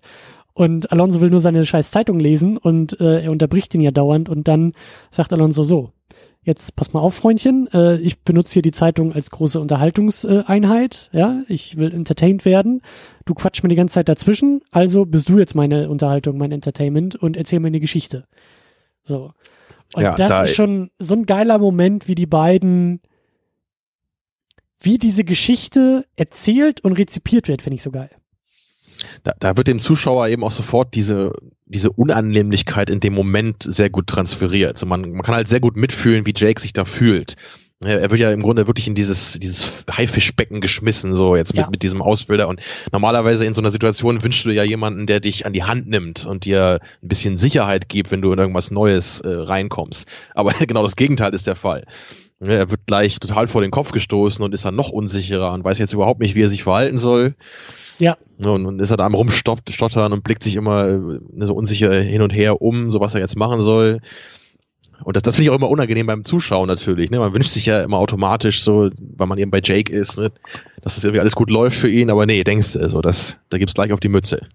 Und vor allen Dingen ist, ist ähm, ich weiß gar nicht mehr, was, was war eigentlich noch die Geschichte, die, die Jake ihm da erzählt hat? Das war doch irgendein ja. Einsatz, ne? Genau, dass sie da, glaube ich, so einen, so einen Wagen hochnehmen und dann irgendwie so bei einer Routinekontrolle, aber dann finden sie da, glaube ich, irgendwie eine geladene Waffe und so und dann haben sie dann irgendwie so, so zufällig halt einen Mord verhindert. Stimmt. Also, genau, also so eine Geschichte, die man eben, so, so eine polizeiinterne Geschichte ist das wahrscheinlich, Stimmt, die man ja, dann ja, so ja, erzählen würde, ne, wo man dann denkt, oh hier, ich habe äh, im Dienst irgendwas Spannendes erlebt. Und, aber, aber Alonso fragt nur, ja, hast du deine, deine Ausbilderin nicht mal flach gelegt? Stimmt, so, das so ist so seine Art, stimmt, was stimmt, stimmt, stimmt, stimmt. Jetzt erinnere ich mich wieder, weil ich habe mir nämlich nur aufgeschrieben, wie geil ich dieses Hin und Her fand, aber gar nicht mehr genau, worum es ging, weil es ist ja so, so fantastisch, weil Jake, da merkst du halt schon gleich die Beziehung der beiden, die Figuren werden charakterisiert und auch da bin ich halt voll bei dir. Das ist so geil bei dem Film und deswegen danach äh, lecke ich mir ja auch die Finger, wenn halt Figuren so beschrieben werden wie hier, denn wir haben halt dieses, wir haben, wir haben dieses Aufeinanderprallen. Du siehst schon gleich, Jake, wie du sagst, unsicher, unerfahren, nimmt eine Geschichte aus seinem Polizeialltag und will natürlich Alonso beeindrucken. Ja, das ist natürlich, ne? Er wird herausgefordert von seinem Chef, von seinem Partner und du merkst, er will ihn beeindrucken und deshalb erzählt er diese Geschichte. Ja, um sich selber mhm. natürlich gut hinzustellen. Aber Alonso untergräbt das ja auch immer wieder. Alonso ist da schon der, der, der, der coole Player, ja, die Art und Weise, wie er sich da gibt, wie er sich, wie er sitzt, was, was für, was für Fragen er auch an den völlig falschen Stellen der Geschichte halt stellt. Wie du sagst, wie er, wie er versucht, Jake da auch aus dem Konzept zu bringen, weil er dann auf seine, auf seine Partnerin, ne, auf seine Vorgesetzte da irgendwie anspielt und so. All das ist halt schon total geil, weil du musst, du, also der Inhalt ist gar nicht wichtig oder nicht so wichtig der Geschichte. Allein die Art und Weise, wie sie erzählt wird, wie Alonso zuhört, was für Fragen gestellt werden und, und wie Jake darauf reagiert. Das alles ist schon mal eine ganze Menge an Charakterisierung, ohne dass wir jetzt irgendwie ein Shootout haben, ohne dass wir jetzt irgendwie großartig äh, äh, Exposition bekommen oder so, sondern wenn du aufmerksam dabei bist, dann lernst du schon gleich eine ganze Menge über den weiteren Verlauf des Films. Genau, und das ist für meinen Geschmack auch nur eine von drei Ebenen, die wir da sogar haben. Das ist also die erste Ebene, da wir merken einfach, wie die beiden Figuren sind ne, und wie, wie sie da aufeinander prallen. Aber wenn man den Film zu Ende geguckt hat, dann weiß man natürlich dann auch, was ja ähm, Alonso mit Jake vorhat letztendlich. Er will ihn ja auch für seine Pläne missbrauchen. Ja. Und deswegen weiß man dann im Nachhinein ja auch bei all diesen kleinen Gesprächen, die sie haben von Anfang an, er testet ihn ja einfach auch. Er will ja wissen, ne, wie reagiert der Typ, wenn man ihn ein bisschen aus der Reserve lockt. Ja. Und er will halt irgendwie auch wissen, okay, ist das halt irgendwie ein Typ, der auch vielleicht ein bisschen halt bereit ist, auch mal über die Vorschriften wegzugehen. Deswegen, deswegen fragt er wahrscheinlich auch so, na, dann hast du bestimmt hier mal deine, deine Vorgesetzte angegraben und solche Sachen. Ne? Und also er, er will ja sehen, was für ein Typ das ist, den er da vor sich hat. Darum geht's ja auch. Ne? Ja. Und die dritte Ebene würde ich halt sagen, ja gut, es ist, ist, im Grunde auch eine Charakterisierung, aber jetzt unabhängig davon, äh, dass jetzt irgendwie Alonso wahrscheinlich eher so auf so dreckige Geschichten steht und nicht auf langweilige Geschichten vom Dienst, sieht man da halt auch schon dieses, dieses Machtding bei ihm, glaube ich. Er genießt es halt in dem Moment halt auch so mhm. total Jake so aus seiner Comfortzone rauszuholen. Also völlig egal, wer das eigentlich ist. So, er, er, genießt einfach dieses Gefühl, er ist halt der coole Typ, er ist da völlig cool in diesem Diner mit seinen beiden Knarren und seiner Zeitung. Ja, ne, und, und, alles, was er gegenüber macht, da, da, also selbst wenn er halt irgendwie dann lacht, ist es halt immer von einer anderen Ebene. Ne, so, er, er hört ja auch erst bei dieser Geschichte zu und sagt, oh, hier krass, oh, das hast du erlebt, oh, irre Sache. Ne? Und am Ende so, und mit dem Scheiß langweilst du mich jetzt hier? ja. Ne? Und dieser Moment, ich glaube, das, das ist einfach was, was diese Figur extrem genießt. Diesen, diesen ma kleinen Machtmoment, wo er dann sieht, wie sein Gegenüber sagt, ach scheiße, habe ich jetzt falsch gemacht und ja. oh, ne? Me Meine ich ja, ne? Er wollte Alonso beeindrucken und merkt, das klappt nicht so ganz. Aber auch da prallen schon diese beiden Werte, Werte, ähm, ähm, wie sagt man, äh, Konstrukte aufeinander. Ne? Jake, der halt, also die Pointe ist ja, wir haben indirekt einen Mord verhindert. Wir haben durch Zufall, guck mal, was für eine Anekdote das ist, ähm, was Gutes getan. Ja, und das interessiert ihn überhaupt nicht. Das interessiert ja. ihn aber gar nicht. Geht er nicht mal mit einem Nebensatz drauf ein. Genau, Alonso will wissen, ob seine Vorgesetzte da flachgelegt hat. Genau, war sie heiß, hast sie geknallt, das interessiert mich. Das ist meine Unterhaltung, das ist meine Form von Entertainment. So, aber nicht hier irgendwie, dass du auf einmal da aus Versehen die Welt gerettet hast. Das interessiert mich ein Scheißdreck. das ist, das ist wirklich, da geht's schon los. Und da hast du recht. Also da, je mehr man von dem Film eigentlich weiß, desto mehr kann man aus dieser Szene auch ziehen. So, weil am Anfang ist es vielleicht einfach nur so ein, vielleicht stutzt man da nur so ein bisschen und denkt sich so, Hä, okay, was war das jetzt gerade, was hier passiert ist? Und dann geht's in den Lowrider und der Film geht richtig los, aber also das, das ist auch sowas, Szene, was ich ganz am Anfang meinte, ne, wo, was man einfach mit 15, 16, wo ich den Film ja damals auch gesehen habe, einfach nicht so wahrnimmt, oder ich zumindest nicht. Da dachte ich halt auch so, oh krass, ne, er ist halt so der coole Typ und natürlich versteht man auch, Jake ist unsicher und will, weiß ja wie gar nicht, wie er sich verhalten muss. Aber halt so diese, diese subtile Art, wie er ihn eben äh, auch auch durchleuchtet dabei. Ja. In, obwohl er ihm gar keine direkten Fragen stellt, so nach dem Motto, so, hast du schon mal irgendwie was gemacht, was gegen die Dienstvorschrift verstößt? Nee, es, er, er spielt halt total mit ihm. So, er hat halt eine ganz andere Art, wie er halt irgendwie so Leute abchecken kann, was halt auch voll Sinn macht, dass jemand in seiner Position sowas halt können muss. Ne, er muss ja immer wissen, wie er sich auf der Straße eben verhalten muss. Oder da, da geht es nicht um große Dialoge oder Diskussionen mit Leuten, sondern er muss halt ne, abchecken, wer die sind. Und, und, nicht halt nur mit Worten, sondern auch, ne, wie sie sich verhalten. Er muss, er muss sie unsicher machen, ne, er muss sie so in, in Positionen bringen, wo sie vielleicht Fehler begehen können. Und das ist einfach was, was da total gut, einfach in so einem kleinen Dialog, ne, ohne den Inhalt des Dialoges da relevant zu machen, halt durchkommt. Ja. Ja. Ja, und dann geht's ja eigentlich jetzt so richtig los. Ne? Dann geht's auf die Straße, dann geht's mit dem, mit dem äh, Dienstwagen. Dem ähm, Büro dem auf Büro, Rädern. genau, es dem nennt, ja. Lowrider, geht's dann wirklich mal auf die Straße und dann, dann haben sie ja, glaube ich, erstmal so ein, so ein, so ein, ja, so ein, äh, so ein Drogendeal, den sie da, glaube ich, ähm, sich erstmal anschauen. So ein ganz kleines Ding, ne? So ein paar College-Kids in so einem Beetle wollen dann nur so ein Genau. paar Drogen kaufen, er guckt sich das an. Und auch da sieht man dann gleich wieder, ne, wie er halt so dieses, dieses Machtding einfach zelebriert. Ne? Ich meine, im Grunde so, was bringt ihm das da irgendwie so ein paar College-Kids da Angst zu machen? Aber man merkt einfach, er findet das geil. Ne? Er findet das halt geil, so jemand zu sein, der halt so die, die Macht hat, da Leute in Angst und Schrecken äh, zu versetzen. Ja. Wie wir dann ja auch im Laufe des Filmes merken, braucht er, also er will die Drogen da ja auch abzwacken, weil da hat er ja auch noch was mit vor. Ähm, aber ja, du, wie, wie du sagst, das Machtding und da, da geht's auch schon los. Das ist halt auch natürlich ganz offensichtlich die erste, äh, ne, der Film heißt Training Day. Es ist ja auch ein Training Day, die erste äh, Trainingseinheit im Grunde genommen. Ähm, mal zu gucken, so sehr behutsam, was kann der Jake eigentlich? Wie ist der so drauf? Wie, wie du sagst, ne, wie gibt er sich? Wie geht er mit Vorschriften um? Wie viel muss man ihm da vielleicht irgendwie noch so, so äh, abklopfen? Ich glaube, das sagt Denzel dann auch relativ schnell. So von wegen hier deine ganze tolle Ausbildung und so und deine ganzen Vorschriften sind hier auf der Straße ein Scheiß wert. Ich zeig dir mal, wie es hier richtig läuft und ich zeig dir mal, äh, wie du hier auch wirklich überlebst und wie du dir hier Respekt holst und äh, so. Und da ist dieser dieses dieses erste Ding, also zumindest ne, ohne zu wissen, wo es eigentlich hingeht, ist das auch noch sehr naheliegend, dass so ein Moment passiert. Und ich glaube auch für Jake, da geht's noch gar nicht so sehr los, dass der sich die großen Fragen stellt ist verständlich, okay, ich soll hier mal auf die Probe gestellt werden, es gibt nicht viel zu verlieren. Und auch da, Jake fragt ja dann schon mal so ein bisschen, na, warum holen wir uns hier nicht den Dealer?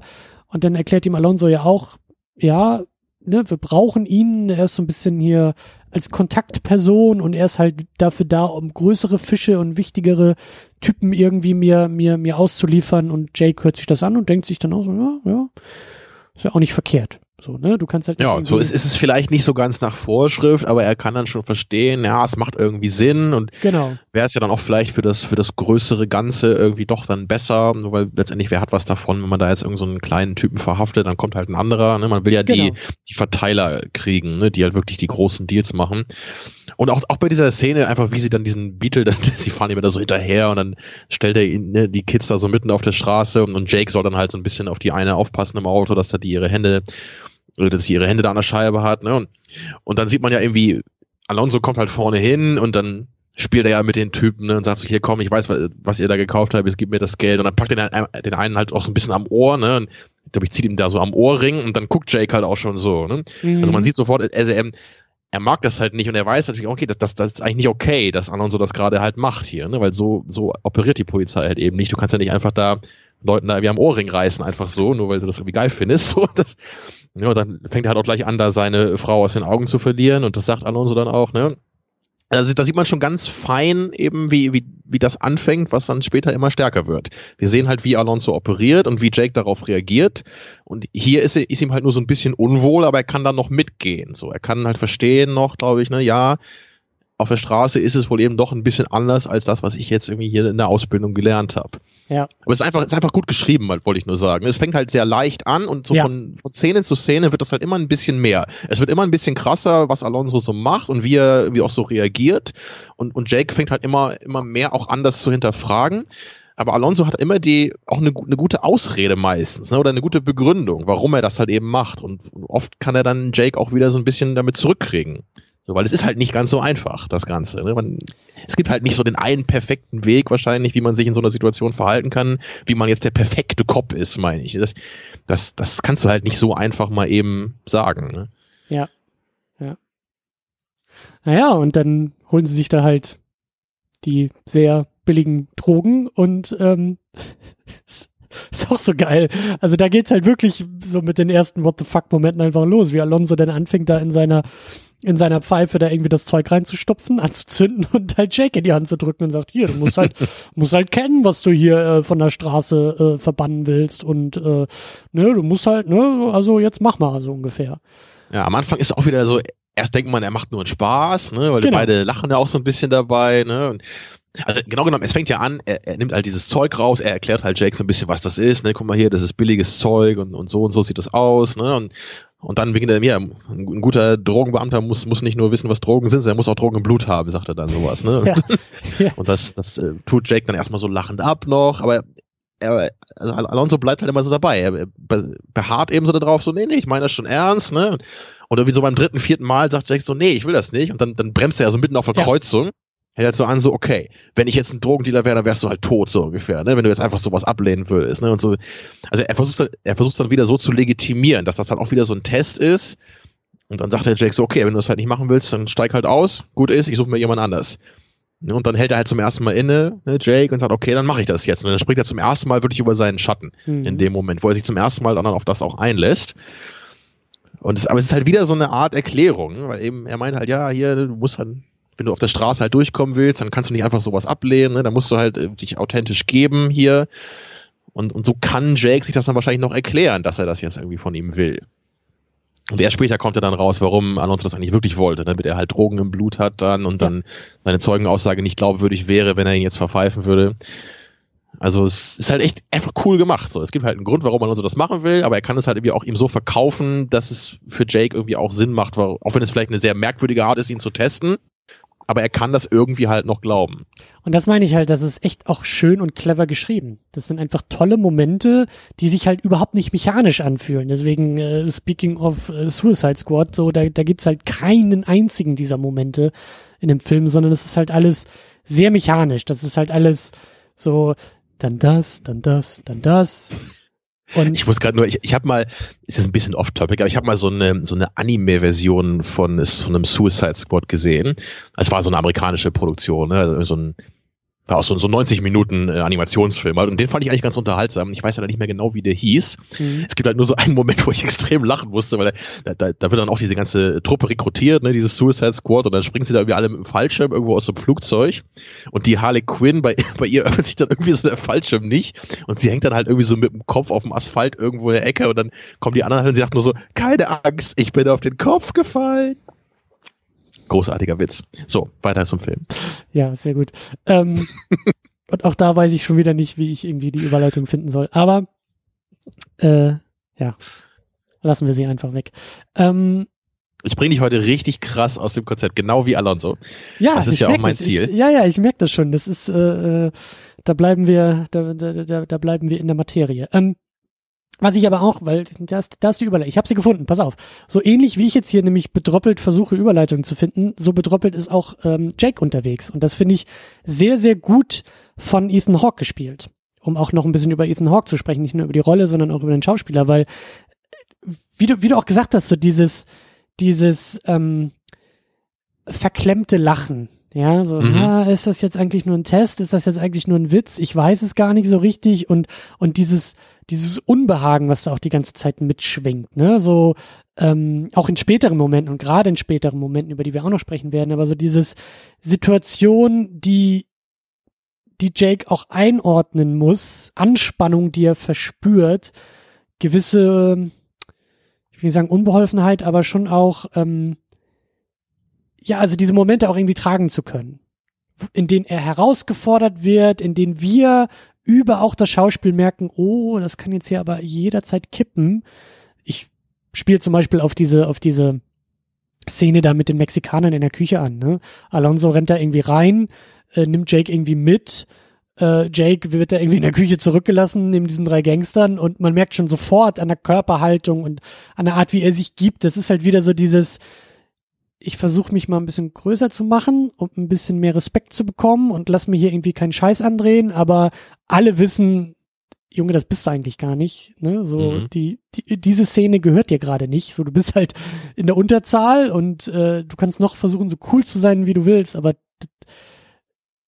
du bist hier tatsächlich unterlegen und das das transportiert Ethan Hawke alles sehr sehr gut. Also diese diese ich habe das Gefühl, er ist so ein bisschen er ist ein bisschen er muss ein bisschen mehr ähm, in, in, in der Breite spielen. Weißt du, so ähm, Denzel Washington, der Alonso, ist sehr on point, der ist sehr, ich will nicht sagen eindimensional, aber der ist sehr, ähm, der ist sehr groß und sehr laut und sehr, sehr ähm, im Vordergrund und Ethan Hawke ist manchmal ein bisschen zurückhaltender, kleiner im Hintergrund und eher so über Gestik, Mimik, Körperhaltung, äh, die Art, wie er sich irgendwie bewegt, so das und das funktioniert aber sehr sehr gut. Also das funktioniert im Schauspiel sehr sehr gut, dass Ethan Hawke genau das irgendwie auch verkörpert und auch irgendwie gut sein ja. kann. Ich finde es auch echt schwer, wenn mich jetzt einer fragen würde, wer dann von beiden seine Rolle besser gespielt hat. Das könnte ich, glaube ich, gar nicht so beantworten, weil es eben, genau wie du sagst, zwei sehr verschiedene Rollen sind. Alonsos Rolle ist die, wo man sehr leicht glänzen, glaube ich, wo man mit Charisma eine Menge machen kann, ja. wo, man, wo man laut sein kann, wo man viele starke Blicke haben kann. Muss man natürlich auch können. Das kann auch nicht jeder so einfach machen. Aber auf der anderen Seite, Jakes Rolle ist eben auch, was das reine Schauspiel angeht, hat er auch eine Menge zu bieten. Das ist nur nicht, nicht so leicht zu sehen vielleicht für das ja. unerfahrene Auge von außen. Da muss man mehr auf die kleinen Momente achten, auf die Nuancen und gerade wirklich viel, was, was so mit Humor und Lachen zu tun hat, finde ich immer sehr geil, weil er will ja oft eben so ein bisschen lachend was abtun, ne, aber gleichzeitig will er eben auch natürlich niemandem so vor den Kopf stoßen, weil er will ja immer, gerade bei Alonso will er einen guten Eindruck machen, das ist ja der ganze Witz dabei. Er will ja den Job haben, so für, zu, zum Großteil des Films zumindest. Und erst später irgendwann sagt er wirklich so, nee, das ist einfach nichts für mich hier, das er will äh, du kannst mich mal. So, genau, am Anfang. Deswegen muss er halt, ja. er, er muss halt immer diese Waage halten zwischen ähm, er lehnt halt manche Sachen ab oder manchmal will er ja irgendwas nicht machen, was Alonso ihm sagt und dann muss er halt irgendwie versuchen, das irgendwie höflich abzulehnen und dann halt irgendwie lachend ein bisschen abzutun nach dem Motto, ja, ist ja nur ein Witz, was du hier gerade machst. Und also er, es ist immer diese, dieses Unangenehme, was immer dabei ist. Ihm selber ist halt total scheiße zumute gerade. Er weiß überhaupt nicht, was er machen soll oder er wird gezwungen, Sachen zu machen, die er nicht will. Aber er muss gleichzeitig halt so wirken, als sei er halt total qualifiziert für den Job und als würde ihm das irgendwie gefallen ne? und als, ja, ja. Als, als, als würde er eben kompetent sein, also was, was dann genau das Gegenteil ist von den Gefühlen, die er gerade hat. Und das kommt durch Ethan Hawks Schauspiel super rüber. Ja. Ja, deswegen, also Oscar müssen die eigentlich, eigentlich müssen sich beide den Oscar teilen einfach. Das wäre doch das Beste. Bestes Duo oder so. Das gibt's nur bei den Razzies, das schlechteste Duo. Oh. Oder, oder Film, Filmpaar oder irgendwie so heißt das, glaube ich. ja. Das hat, glaube ich, auch Adam Sandler in Jack and Jill gewonnen. Also er Als alleine. bestes Duo alleine, mhm. ja. ähm, naja. Äh, ja, genau, aber es ist, ja, wie gesagt, also ein, ein, ein, ein, ein großes Loblied an, an Ethan Hawke. Ähm, und auch so, so, so Kleinigkeiten, die dann auch vielleicht wieder eher im Drehbuch stecken, aber als äh, Alonso denn ja auch ähm, das erste Mal ihn mit in die Hut nimmt und ne, so dieses, das war glaube ich auch das, was du irgendwie äh, zitiert hattest, ne, so die fahren da ja dann irgendwie in so einen Straßenzug rein und dann heißt es ja auch, ja, hier hat sich die Polizei auch schon seit Jahren nicht mehr reingetraut und dann werden irgendwie die weißen Tauben oder so steigen da irgendwie auf, so als Zeichen, dass er jetzt mhm. wieder da ist und und überall diese sehr grimmigen und sehr angespannten Blicke und und ne, und das ist dann ja auch so ein so ein, so ein Moment von, also gerade das erste Mal, ne, es ist halt so so, Junge, ich, ne, so, ich, ich äh, nehme dich hier mal mit in meine Hut und ohne mich würdest du hier komplett zerfleischt werden. Ja. So, also, also, Übrigens, ne, der, der, der Film wurde, und, ja. Ja, nur, nur als kurze Anmerkung noch, der Film wurde auch größtenteils echt on location gedreht. So, also viele Straßenzüge, da sind auch wirklich diese, diese Gebiete, wo, wo man sich anscheinend kaum reintraut. Und das wurde aber dann irgendwie von den, von den Gangster größtenteils positiv äh, aufgenommen, dass da so ein Film gemacht werden sollte, so wie ich es gelesen habe. Mhm. Ja, also es ist, glaube ich, nicht, nicht hundertprozentig da überall gedreht, aber so, also ich glaube gerade eben diese, wirklich dieses, ah, wie heißt das nochmal, komme ich gerade nicht drauf, ne, aber dieses, äh, dieser, dieser, wo dieser Kreisel am Ende ist, ne, diese Straße da, wo auch seine Freundin dann, glaube ich, wohnt, da in der Hut, ne, also das, das ist ja so eine sehr, sehr berühmte Ecke, die ja auch in San Andreas dann verarbeitet wurde in dem Videospiel. Ja, das ist dein, also das dein Safehouse, da, das speicherst du doch in San Andreas. Genau, ja, also das gibt's ja wirklich da, diesen bekannten Straßenzug und da haben sie anscheinend auch wirklich gedreht, was mhm. selten sonst halt der Fall ist in Filmen. Aber ebenso bezeichnend wie, wie Ethan Hawke, wie Jake da halt nur mit ihm, durch ihn reinkommt und irgendwie toleriert wird, so, so gerade eben. Und die Pointe finde ich halt so schön, weil dann kommen sie dann im Haus an. Alonso kümmert sich dann erstmal da so ein bisschen um seine, um seine, äh, äh, um seine Schnalle. Aber Dafür hast du jetzt so lange gebraucht, um dieses Wort zu finden. Ja, weil das Tolle ist halt so, Jake wird halt zu, zu, zu dem Sohn, zu dem Kind ins Wohnzimmer gesetzt. Also Jake ja. kommt an den Kindertisch. Und dann pennen sie doch auch beide da irgendwie genau. ne, auf, der, auf der Couch, so, ja. Das. Auch, also auch, auch der Moment so, also erstmal natürlich sehr süß, weil der so, also der, der Junge lehnt sich da so ein bisschen an ihn an und ist natürlich auch ganz toll, um ihn, ihn vielleicht auch als etwas weicheren und liebevolleren Typen zu charakterisieren, aber. Ja, genau, da sieht man ja gleich so, mit, dass er gut mit Kindern kann, ne? Genau. Aber, aber eben auch so geil, so, so, ja, der, der, der Auszubildende pennt halt erstmal während des Jobs so und, und, ähm, während jederzeit irgendwie die Tür hätte aufgeknallt werden können und auf einmal, weißt du so, das ist irgendwie, er, er vernachlässigt ja im Grunde genommen eigentlich komplett in dem Moment seinen Posten und seinen Job und sitzt da am Kindertisch, um sich irgendwelche Cartoons im Fernsehen anzugucken. Also das ist genau, das, indirekt halt auch so eine, so eine latente Demütigung und so ein Disrespect halt. Ja, wobei das ja, glaube ich, auch mit den Drogen zusammenhängen soll, ne? dass er deswegen einfach ein bisschen fertig ist und deswegen da leicht einnickt, nicht weil er so vielleicht top ist, sondern einfach weil er halt ein bisschen was mitmachen musste bis jetzt schon an dem Tag. Ja, genau, aber ich, aber dieses Bild ist halt einfach so, also er, er wird genau, da auch der, zum kleinen Jungen gemacht. Ja, eigentlich. der kleine Jake möchte aus dem Kinderparadies abgeholt Ganz werden. Ganz genau. So was ist das. Ja. Genau das ist das, ja. Ja.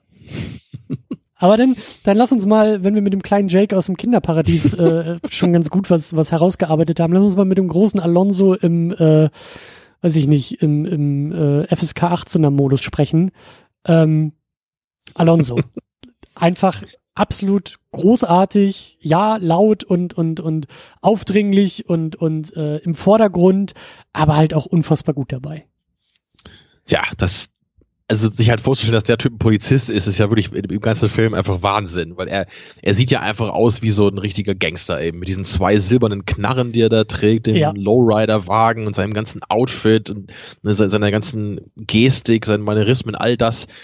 Er ist ja einfach wirklich so the man die ganze Zeit, so, so Mr. Cool. Ja gibt sich so und hat halt auch immer die Autorität und die Autorität kommt ja halt eben auch daher, dass er halt der Cop ist aber letztendlich, er, er könnte fast genauso als Gangster auftreten. Das ist ja auch der, der Witz dabei, irgendwie, da fragt man sich dann irgendwann auch so, wo ist eigentlich der Unterschied überhaupt noch, ne? weil er ja. irgendwo eine, eine Marke trägt letztendlich. Aber alles, was er tut, ist ja schon fast, als wäre er ein Gangster.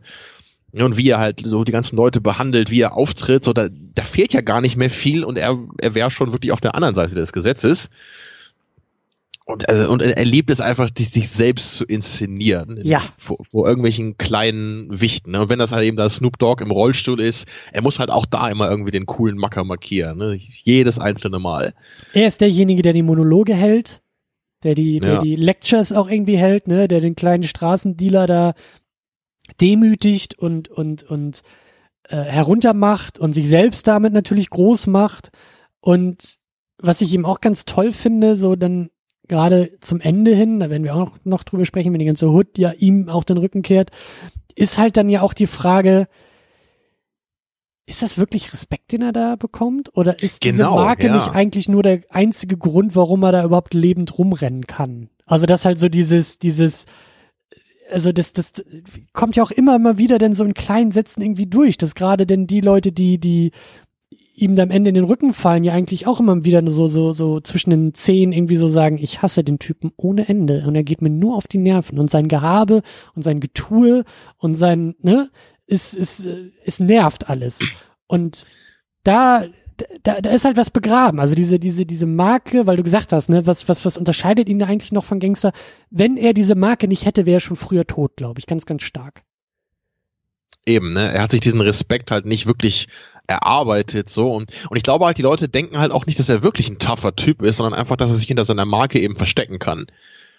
So, ich denke, das ist der ja. Unterschied dabei. Ja, so, wenn, wenn du halt auch. wirklich so ein, wenn du halt so ein tougher Gangster bist und du dich da dein ganzes Leben lang so hochgekämpft hast, so, dann ja. hast du dir wahrscheinlich den Respekt da verdient von diesen Leuten. Aber nicht, wenn du einfach da ankommst, einen auf Gangster machst und deine Marke da die ganze Zeit immer, naja, also muss er ja nicht mehr vorzeigen, ne? aber sie wissen halt, er hat seine Marke, er ist Cop und deswegen können sie nichts machen. Es, es ist einfach strategisch dumm, ihn irgendwie umzulegen. Ansonsten wäre er schon längst weg.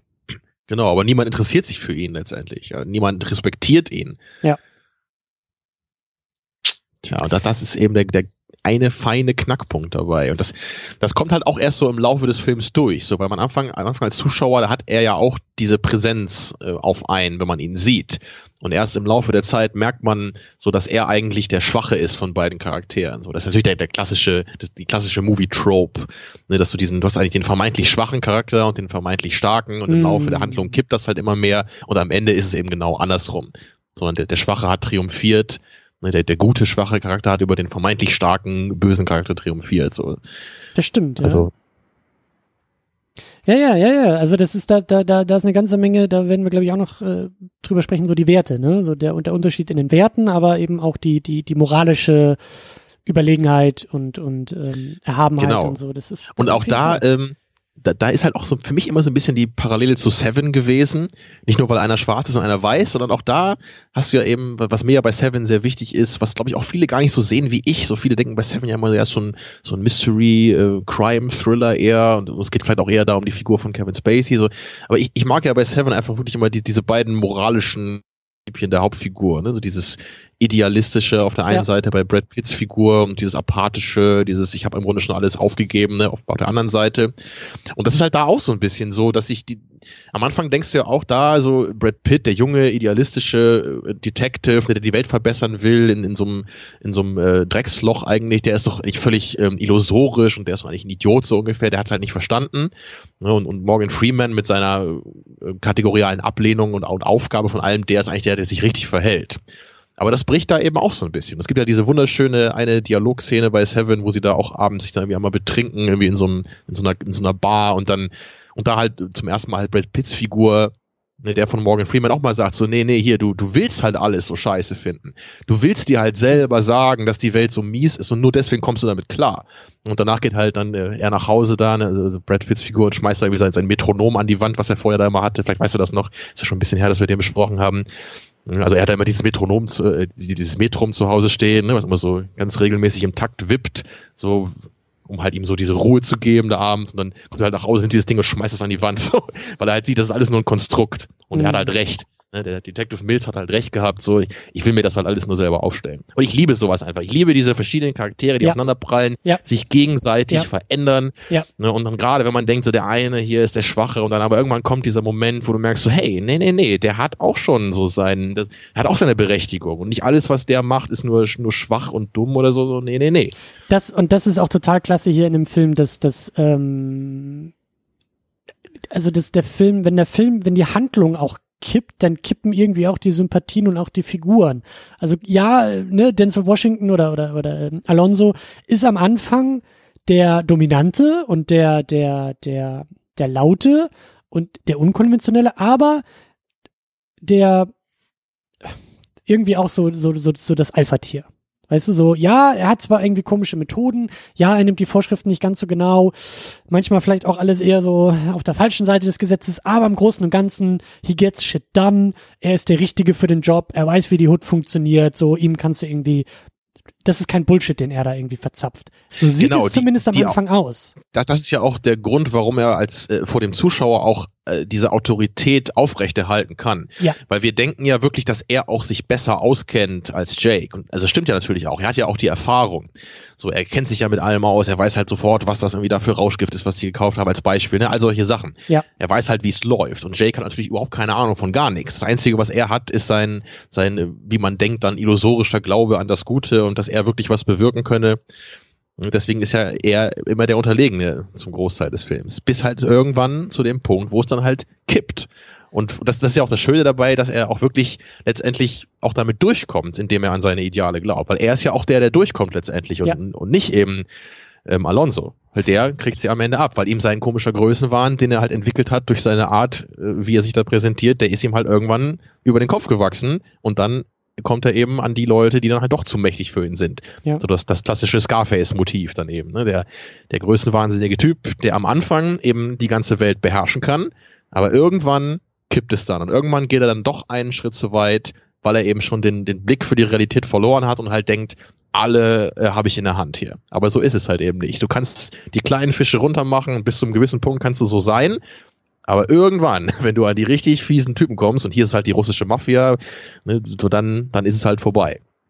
Da wird ja, das, das wird ja so ein bisschen ähm, nach und nach dann aufgebaut, dass man halt merkt, okay, irgendwas hat Alonso da, was, äh, was ihm wohl da Probleme macht. Also er spielt das ja immer so runter, dann sieht man das ja, ach hier komm, das kriege ich alles schon hin, locker, kein Ding. Aber er hat dann ja wohl irgendeinen von der russischen Mafia wohl irgendwie nachts betrunken dann irgendwie umgebracht und will dann jetzt irgendwie so Geld zahlen, um das wieder zu klären.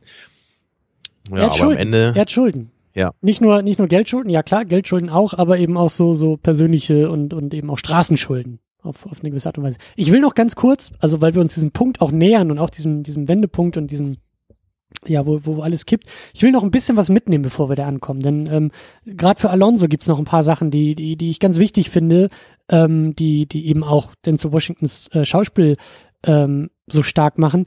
Äh, ich finde es eben auch so interessant, also viel geht eben auch über Sprache bei Alonso. Alonso ist derjenige, der viel also der halt auch so diesen diesen Slang auch ganz viel mitnimmt. Ja, er nennt ja die ganze Zeit Jack irgendwie auch mein Nigger. Ja, so und damit baut er ja irgendwie gleicher, gleichermaßen eine Distanz auf und nimmt aber irgendwie auch eine eine Hürde wieder weg. Weißt du, so nach dem Motto, also ne, das hat so ein bisschen, also gerade wenn ein Schwarzer das zu einem Weißen sagt, dann hat das dann natürlich auch irgendwie etwas etwas so, ich stelle mich hier auch ein bisschen über dich, aber gleichzeitig versuche ich hier so eine Art freundschaftliche Ebene aufzubauen. Und das ist zum Beispiel auch so, so dieses, das ist schon mal sehr interessant, aber eben auch ganz, ganz viel Slang, den er, den er, den er halt irgendwie mitnimmt und eben auch die Art und Weise, wie er spricht. Er hat auch eher so dieses Straßen, diesen Straßenslang hat er auch drauf und das macht ihn halt auch so unkonventionell. Weißt du? Er kommt da nicht mit irgendwelchen Fachtermini aus der Polizeischule äh, um die Ecke, so, sondern das ist halt alles Straße und Hood und so klingt es auch, wenn er, wenn er darüber spricht. So, und das, das finde ich zum Beispiel auch sehr, sehr interessant klar, betont dann auch wieder den Unterschied, wie, wie sehr Jake einfach der Fish out of water ist, genau. der dann so die diese Standard-Polizeiphrasen meistens dann loslässt, wenn sie auch in einer gefährlichen Situation sind und, ja. und dann meistens auch mit etwas äh, Zögern noch in der Stimme wohingegen ähm, Alonso, der wirkt ja wirklich wie jemand, der überhaupt keine Angst hat. Oder auch als sie da einmal in diese kleine Schießerei geraten, ne, auch wie die beiden da miteinander um, äh, da, damit umgehen, ist ja auch so. Jake, der das Auto sofort übernimmt, äh, zum Fahrer wird und Alonso, der mit beiden Knarren irgendwie auf die Schießerei zuläuft. Und, und, und, ja. also es hätte wirklich nur noch gefehlt, dass er wirklich sagt, say hello to my little two friends. Ja. Und halt irgendwie das ist auf halt die schon auch. So ein bisschen, bisschen Movie Logic. Also ich, ich glaube jetzt nicht, dass, da kannst du glaube ich so cool sein, wie du willst, aber in dem Moment, da wird niemand so reagieren, wenn du da plötzlich in der Hut bist und irgendwie die, die Kugeln losfliegen.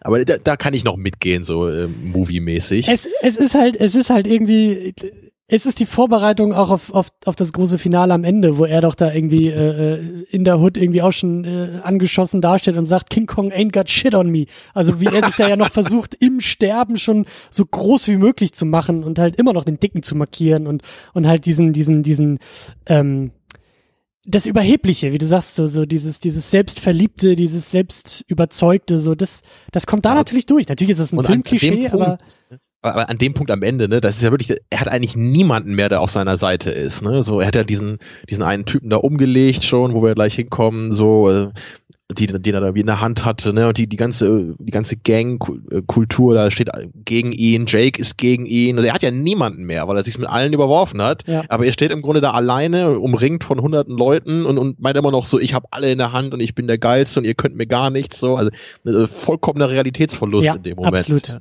absolut. Ja, ja. Ähm, ich habe mir auch ein paar Zitate aufgeschrieben. Ich habe ein paar Sätze aufgeschrieben, die ich, die ich wichtig fand oder die, die, die äh, wichtig klangen. Also ist ja sowieso äh, Taschenspielertrick aus dem, aus dem Filmwissenschaftsstudium. Immer schön auf den ersten Satz eines Filmes achten und gucken, was der aussagt. Ähm, der erste Satz hier in diesem Film ist It's time. Hm. Das sagt, glaube ich, Jake, als er irgendwie aufsteht. It's Hätte ich jetzt auch gar nicht mehr gewusst, ja. Was natürlich stimmt, auch. Das, genau, stimmt. Er, er, dreht sich zu seiner Frau um, die dann gar nicht mehr da liegt, ne, und sagt, sagt das nur so. Und sie und, ist, aber genau, und sie ist schon wach, ja. Genau, und es ist halt so dieses, oder es kann, vielleicht sagt sie das sogar irgendwie zu ihm, aber es ist auf jeden Fall dieses, diese, diese Vorausdeutung von heute wird sich etwas verändern. Heute ist ein wichtiger Tag. Mhm. Ähm, ne, so klar, man denkt, das ist der erste Tag da irgendwie im, im es ist der Training Day, aber es ist halt eben nicht nur nicht nur der Training Day, was halt irgendwie Polizeiarbeit angeht, sondern eben der komplette Charakter von Jake wird an diesem Tag eben auf die Probe gestellt. Und er sagt ja eben äh, auch am Anfang, ähm, sagt er halt zu zu äh, Alonso, I will do anything you want me to. Ja. Was natürlich auch so was, so was Demütigendes hat, ne? So etwas Unterwürfiges von so, du bist der Boss, ich bin der blöde Rookie, ähm, das Beste ist, ich mache einfach alles, was du zu mir sagst. So, was natürlich dann nachher nicht, nicht, nicht, nicht der Fall äh, ist. Und ich weiß leider nicht mal, an welcher Stelle das denn Alonso, glaube ich, zu ihm sagt, aber er sagt irgendwann später zu ihm, you did what you had to do. Und das ist halt auch so dieses, dieses. Ich glaube, das ist, ähm, ich sage ja, ich kenne den Film ziemlich auswendig. Ähm, das ist, glaube ich, nachdem ähm, sie da auf dem Highway oder irgendwie so einer Straße fahren und Jake sieht ja, wie gerade so eine Vergewaltigung da stattfindet, ne? Und dann rennt er ja da aus dem Auto und stellt diese beiden Typen Ne, und danach sagt dann Alonso zu ihm hier, ich habe doch gesehen, dass du so einen illegalen Würgegriff dem einen Typen. So, das stand aber auch nicht im Handbuch. Ne? Und er meinte so, ja, aber du hast doch gesehen, die haben mich da gerade voll platt gemacht. Und dann sagte das halt, ne, yeah, yes, you did what you had to do. Mhm. Was, was halt natürlich in dem Fall natürlich nicht nur darauf bezogen ist, sondern sich natürlich auch dann so interpretieren lässt, so was, was er ihm halt sagen will natürlich. Ne? So, so läuft's halt hier. Du kannst halt nicht einfach nur dich ans Handbuch halten, sondern du musst dich halt anders hier durch. Yeah. Was natürlich auch mit dem, mit dem Zitat, was mir immer so am meisten im, im Kopf ist, im Zusammenbleiben, mit diesem Are you a wolf or a sheep? Ja. Das fällt ja öfter. Und das, das finde ich auch so geil, wie das äh, dann auch mit, mit der Figur von Alonso schön verknüpft ist, dass er dann auch anfängt, da dieses Wolfsheulen zu machen. Ja. Ja, ja. Und dann, dann macht Jack das irgendwie auch nach, macht so, und dann so, that's not a wolf, that's a rooster. So, do it again. So, ja. Ja, ist auch ein wichtiger Moment, wo die beiden dann halt auch so ein bisschen äh, zusammenkommen, ne? Aber genau, ja. Al Al Alonso sagt dann auch irgendwann, ähm, auch da musst du vielleicht nochmal wieder wieder nachhelfen. Er sagt auch, "We are the police. We can do whatever we want."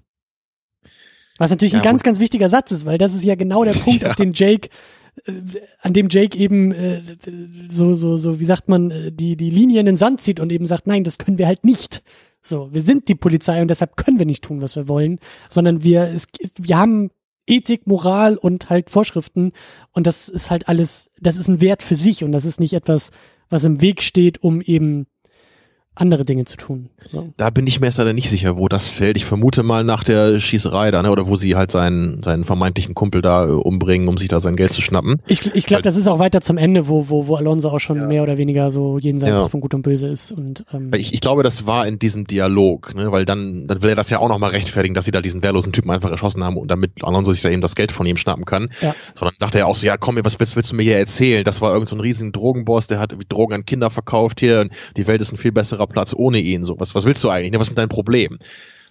So, ne? Das ist wieder, wieder die Art, wie er halt versucht, das irgendwie noch so zu legitimieren vor Jake, dass er halt irgendwie mitgeht. Ne? Aber dann ist ja wirklich der Punkt gekommen, wo dann Alonso ja auch merkt, okay, den kriege ich wirklich nicht äh, mit hier auf meine Seite. Den habe ich mir zum Feind gemacht, ohne das äh, zu wollen. So. Ja, ja. Aber das ist halt. Man könnte übrigens, also man könnte da vielleicht, wenn man jetzt wirklich irgendwie versuchen will, den Film zu kritisieren, äh, was ich nicht wirklich machen möchte, aber man könnte halt versuchen, dann zu argumentieren, um zu sagen, hm, hätte eigentlich ein Typ wie Alonso das nicht eigentlich schon vorher checken müssen, dass er das halt nicht schaffen wird bei Jake, wirklich ihn ihn auf seine Seite zu kriegen. So, weil man merkt ja die ganze Zeit eigentlich so, in, in jedem kleinen Moment wehrt sich Jake eigentlich so gut er es kann und will halt immer noch der, der rechtschaffende, rechtschaffende Typ bleiben. Und, und dann es ist es eigentlich ein bisschen illusorisch zu glauben von Alonso, dass sie, wenn sie da plötzlich wirklich so offensichtlich einen Mord begehen und einen wehrlosen Typen da erschießen, mhm. sei es jetzt ein Drogenboss oder nicht, dass Jake da jetzt plötzlich sagt, okay, komm, gib mir die Kohle und ich mach das jetzt. Ich, ich würde allerdings zur, zur Verteidigung des Films dann sagen, dass man muss halt filmisch immer das Ganze, glaube ich, so ein bisschen kon, ähm, komprimieren. So, ne? Und ich, ich denke mal einfach, normalerweise würde man, wenn das jetzt ein Roman wäre zum Beispiel, ne, dann, dann würde man, glaube ich, diese Geschichte nicht an einem Tag erzählen, sondern über, über mehrere Wochen oder Monate vielleicht. So, so, eine, so eine Beziehung, wie halt immer mehr so äh, Alonso versucht, Jake da so reinzubringen und dann kommt halt dieser Zeitpunkt, ne, wo er jetzt dann halt diesen Mord beginn, begeht und ihn da äh, vor die Wahl stellt.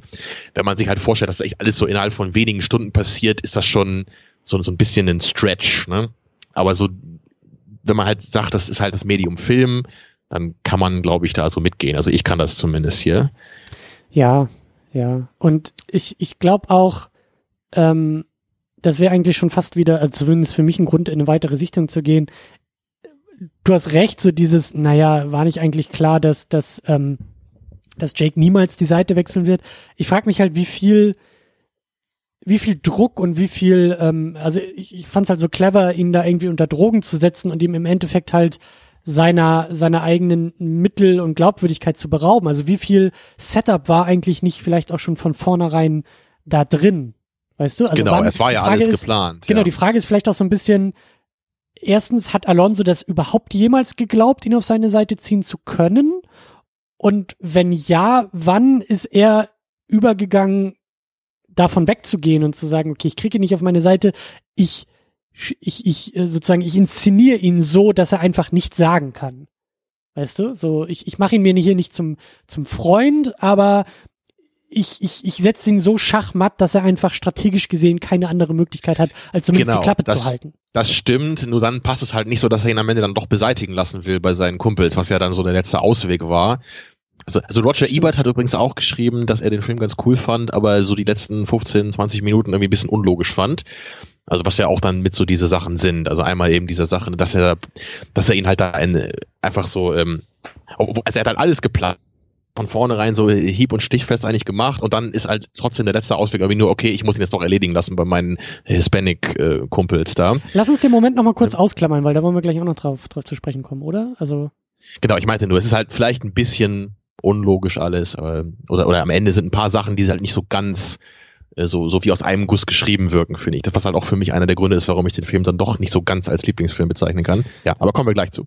Ich wollte gerade sagen, lass uns da mal hinarbeiten, weil ähm, ja. am allerwichtigsten ist, äh, ist, ist, ist erstmal dieser, dieser Wendepunkt, den hatten wir ja auch schon angesprochen. Genau. Ne? Also wir haben, haben wir die beiden. schon umrissen. Wir haben den Rookie, wir haben den, den Mentor und wir, wir äh, merken, dass es da so ein bisschen auch schon knistert und dass da die ganze Zeit äh, Wertevorstellungen auch auf, auf, auf harte Proben gestellt werden und der eine ist der Gute und der andere war vielleicht mal gut, aber ist jetzt vielleicht eher einer der nicht mehr ganz so guten. Auf jeden Fall ist natürlich, und das, das, ähm, das ist ja auch motivisch ganz, ganz klasse gemacht, das sagt äh, Alonso nämlich immer wieder zu Jake, so im Sinne von, ja, du erinnerst, du erinnerst äh, du erinnerst an, an mich selbst so, so, so, so wie mhm. du, so an, ich, ich sehe in meinen Augen sehe ich mich selber, weil genauso war ich am Anfang auch und das war, hat aber nicht länger als eine Woche gehalten, weil dann bin ich ja richtig im Job angekommen und das hat die Straße alles so ein bisschen aus mir rausgeprügelt und das ist natürlich auch so ein bisschen so dieses, dieses, dieses ähm, ein, ein, ein geübter Filmgucker weiß natürlich ganz genau, das ist ein, ein deutliches Signal, was uns gesetzt wird vom Drehbuch,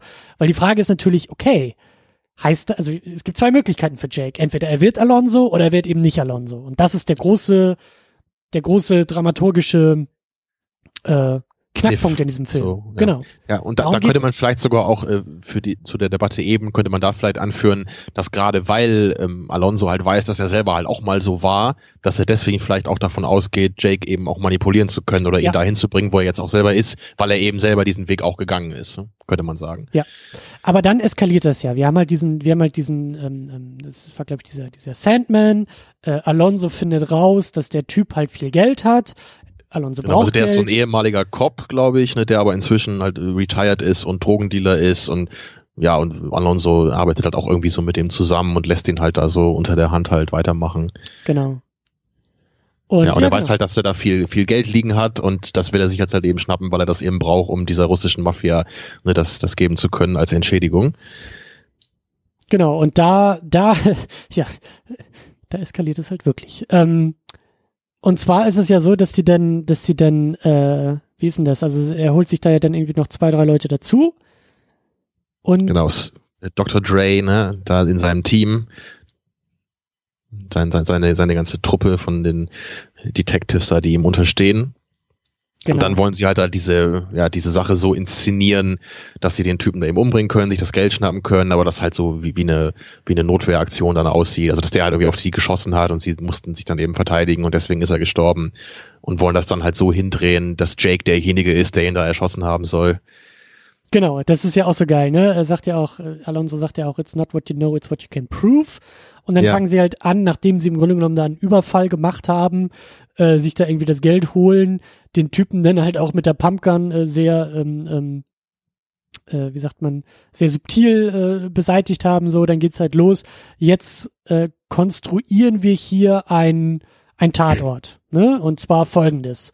Äh, Tür ging auf und er schießt zuerst und dann wurde der angeschossen und deshalb musste Jake irgendwie auf ihn schießen und äh, so, dann geht, dann geht, dann geht die Lüge halt auch los, ne? Dann geht die Lüge los und das ist wirklich so der Moment, wo Jake entweder bricht oder bei sich bleibt. Das ist so wirklich ja. der Breaking Point. Bist du jetzt Teil ja, dieser Nummer? Bist du jetzt Teil dieser Gruppe? Gibst du jetzt alles auf, wofür du stehst?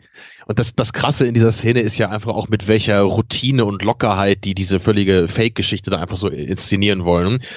Also sie fangen ja dann leicht an zu erzählen, so ja, hier, wie du meintest gerade, eine Tür geht auf, er hat geschossen, dann hast du geschossen und der eine Typ hat jetzt irgendwie dann eine Kugel in die Schulter bekommen und dann machen sie das ja dann da auch, ne? Und also muss er sich selber da anschießen. Und also das, das ist ja auch, das, das macht das Ganze noch ein bisschen bedrohlicher, finde ich, wenn man das so sieht, mit welcher Lockerheit die das halt machen, als hätten die das irgendwie schon hundertmal gemacht, sowas zu inszenieren. Und das, das sind ja im Grunde alles Cops.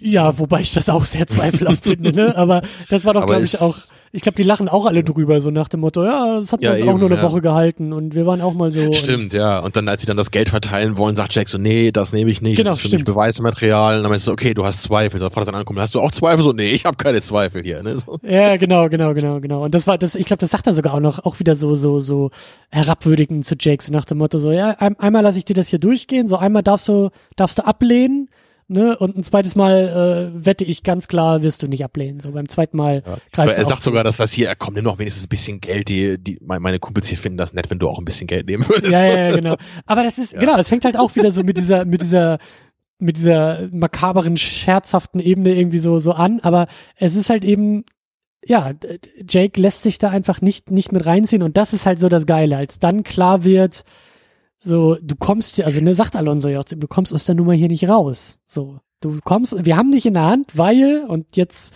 zeigt sich der große Masterplan, ne, hier, du hast irgendwie Drogen im Blut, und äh, glaubst du, dass deine Aussage nur irgendwas wert ist, wenn hier drei andere Cops sagen oder vier andere Cops sagen, nee, war nicht so? Und also, Ja, das ist ja auch wirklich dann der Punkt, glaube ich, wo bei Jake dann auch einfach alles vorbei ist. Als er dann halt merkt, ne, Alonso hat ihn die ganze Zeit auch nur manipuliert. Er hat ihn da echt diese Drogen nehmen lassen, um, um das so als äh, in, in, in der Hinterhand zu haben, ihn da als unglaubwürdig darstellen zu können. Und dann schnappt sich Jake ja sogar zum ersten Mal dann wirklich die Schrotflinte da und zielt auf Alonso, auch wenn da dann nichts passiert. Aber das ist der erste Moment, wo er auch wirklich direkt ne, mal physisch sich wehrt. Da, und danach ist halt auch vorbei. Und dann weiß Alonso das ja dann auch, ne? Und dann dann sind alle Versuche von ihm da auch äh, gescheitert, ihn da irgendwie äh, zu überreden, damit einzusteigen. und das ist auch, ich finde das total klasse auch, denn, denn, denn irgendwie, also, ne, weil dann kommen ja auch irgendwie die Cops, sie, sie, sie holen dann ja irgendwie Verstärkung und irgendwie ähm, hier Ambulanz und sowas und dann, dann wird sie auch wirklich zu einem, zu einer Crime-Scene, dann wird sie ja offiziell auch zu einem Tatort eines Verbrechens oder, oder eines, eines Vorfalls so und das Witzige ist ja, dass alle Gangster, also zumindest auch Alonso, der ja jetzt irgendwie immer mehr zum Gangster wird, so, alle Beteiligten können sich ja ganz natürlich in diesem Tatort auch bewegen, weil es sind ja Cops. Und dann gehen Ja. sie ja irgendwie raus und, und, und ich find's auch, ich find diesen Moment irgendwie auch so geil, weil ich kannte den Film zwar, aber ich habe mich auch gefragt, wo, wo soll das jetzt eigentlich in dieser Stelle alles noch hinführen? So, er kann doch eigentlich gar nicht mehr zu, zu, zu Alonso ins Auto steigen. Eigentlich müsste er doch jetzt irgendwie durch sein mit allem. So, es ist doch klar, die beiden, also dieser, dieser Riss zwischen den beiden ist jetzt da. Und dann ist natürlich die Frage, wo führt es noch hin? Was ist da, was ist der eigentliche Ausweg auch dieser ganzen Geschichte? Und dann ist natürlich auch klar, da gibt es auch schon wieder so ein paar Andeutungen, die da gemacht werden.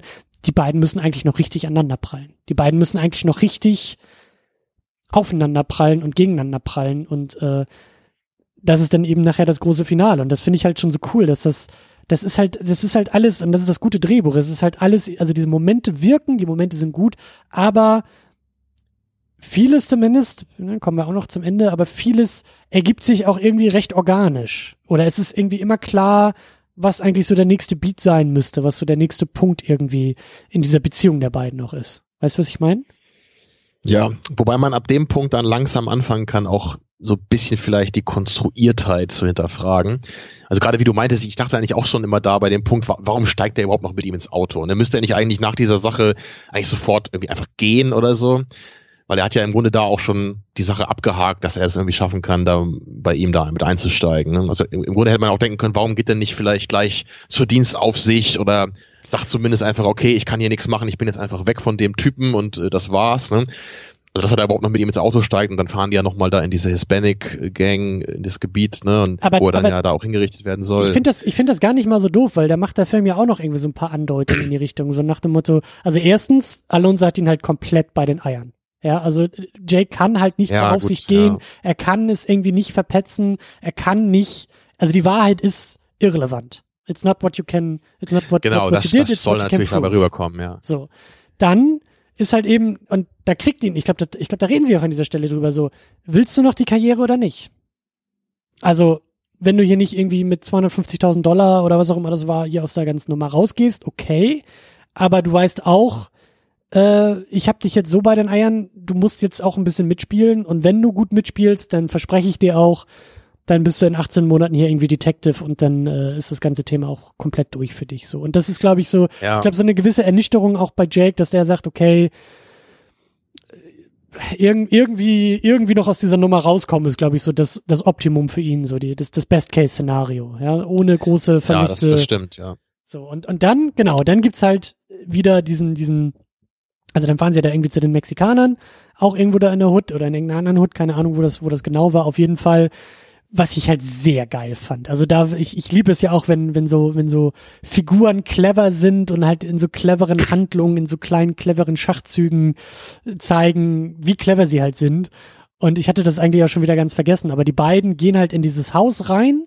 Auch hier wird Jake nicht an einem Kindertisch geparkt, aber zumindest irgendwie im Vorzimmer geparkt. Und ähm, ich liebe halt, wie diese Szene sich entfaltet. Ja, das ist auch wieder so also dieses Pulverfass und ja, wenn man die Szene halt mehrmals gesehen hat, ist das auch so fies, weil er am Anfang im Grunde da mit, mit irgendwie die Belohnung noch reinträgt für, für den Grund, warum er da, also er wird, soll er da erschossen werden. Ne, und, und, und Alonso sagt ja, ja, ich bringe ja nur so ein paar Kleinigkeiten vorbei. Stimmt, diese, diese ne, und, und er muss dann aus dem Kofferraum, ne? Genau, und er musste irgendwie noch so den Mixer mit, selber mit reintragen, der so wahrscheinlich Teil der Bezahlung war, ne, noch für.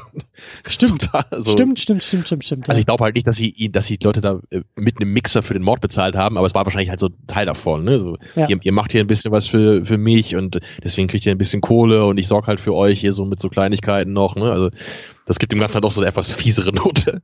Ja.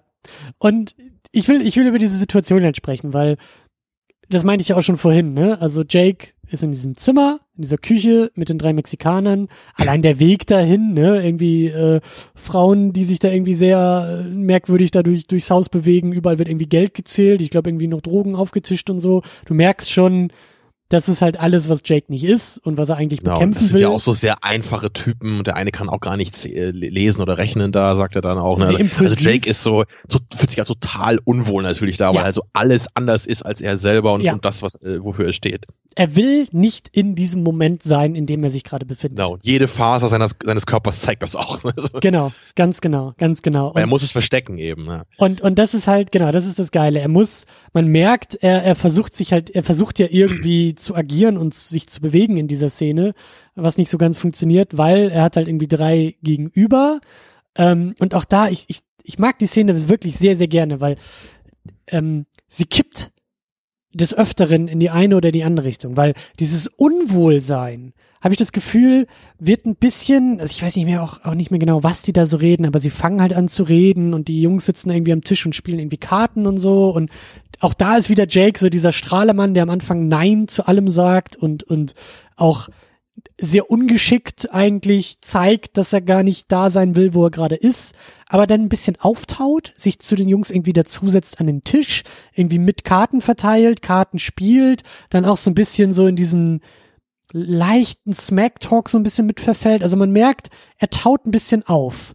So, was natürlich dann wieder gleich so mich als Zuschauer sehr stresst, weil ich weiß, also dieses, also es, es, die Eskalation ist ja schon, die ist ja schon da. Also es ist ja klar, alle sitzen oder besonders Jake sitzt auf einem Pulverfass und eigentlich muss es gleich explodieren.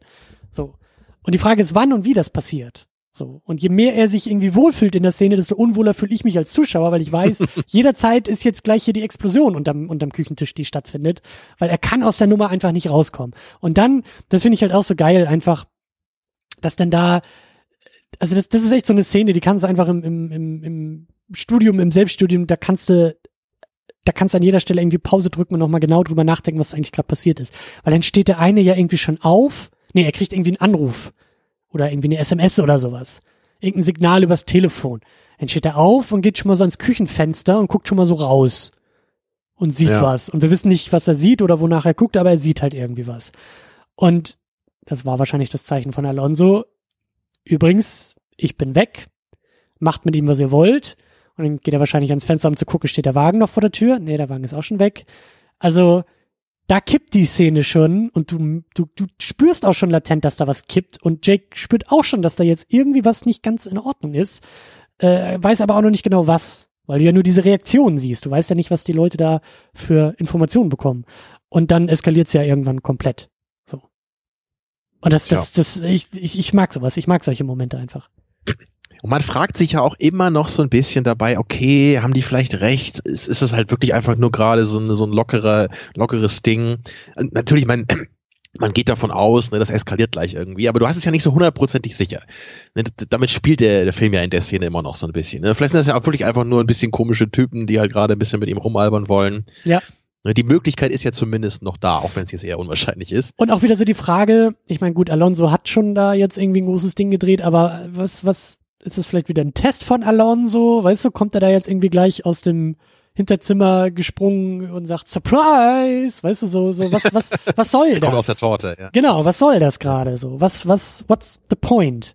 Und dann, ja, dann eskaliert es halt eben so radikal und dann, es, ich find's auch so geil, weil ich habe auch echt das Gefühl, dass einfach, äh, dass Jake auch an dieser Stelle, also er ist ja derjenige, der es auch eskalieren lässt, also der, der irgendwie gleich mit dem Tisch um sich wirft, weil ich weiß gar nicht mehr, ich glaube, die, die, viel passiert ja im Dialog, weißt du, so, so Vorgetaste im Dialog und so ein bisschen irgendwie, ähm, Sie wollen ja erst noch mal seine Waffe dann irgendwie haben, weil ja, hier, genau, ach, ich so dumm, Waffen. so dumm, so dumm mal, von was du ihm. für eine Waffe hast. Absolut ne? ja. dumm von ihm. Er entlädt die Waffe und nimmt das Magazin raus und zeigt ihm da irgendwie die Waffe und es ist natürlich so Rookie-Mistake ohne Ende, aber auch da denke ich mir, was hätte er sonst tun sollen? Ja, Ja, ich ist meine, in das sind ja auch, die ganze Wohnung ist voll von den. Typen, ne? Und er sitzt da alleine wie so Eben. ein halbes Hemd am Küchentisch. Ja. Ich meine, die sind, die sind ja auch allein schon körperlich alle völlig überlegen da und bis Ja. an die Zähne bewaffnet so, ne? Und Genau, und dann Ja, schmeißt dann- er ja irgendwann den Tisch um sich und geht so in die Offensive, was ich halt auch irgendwie ganz, ganz charmant finde, weil es ist halt komplett verzweifelt. So, Ja. so das letzte Aufbürden, bevor es dann halt, ja, be be bevor es, äh, bevor dem Untergang geweiht ist. So. Und dann, Tja.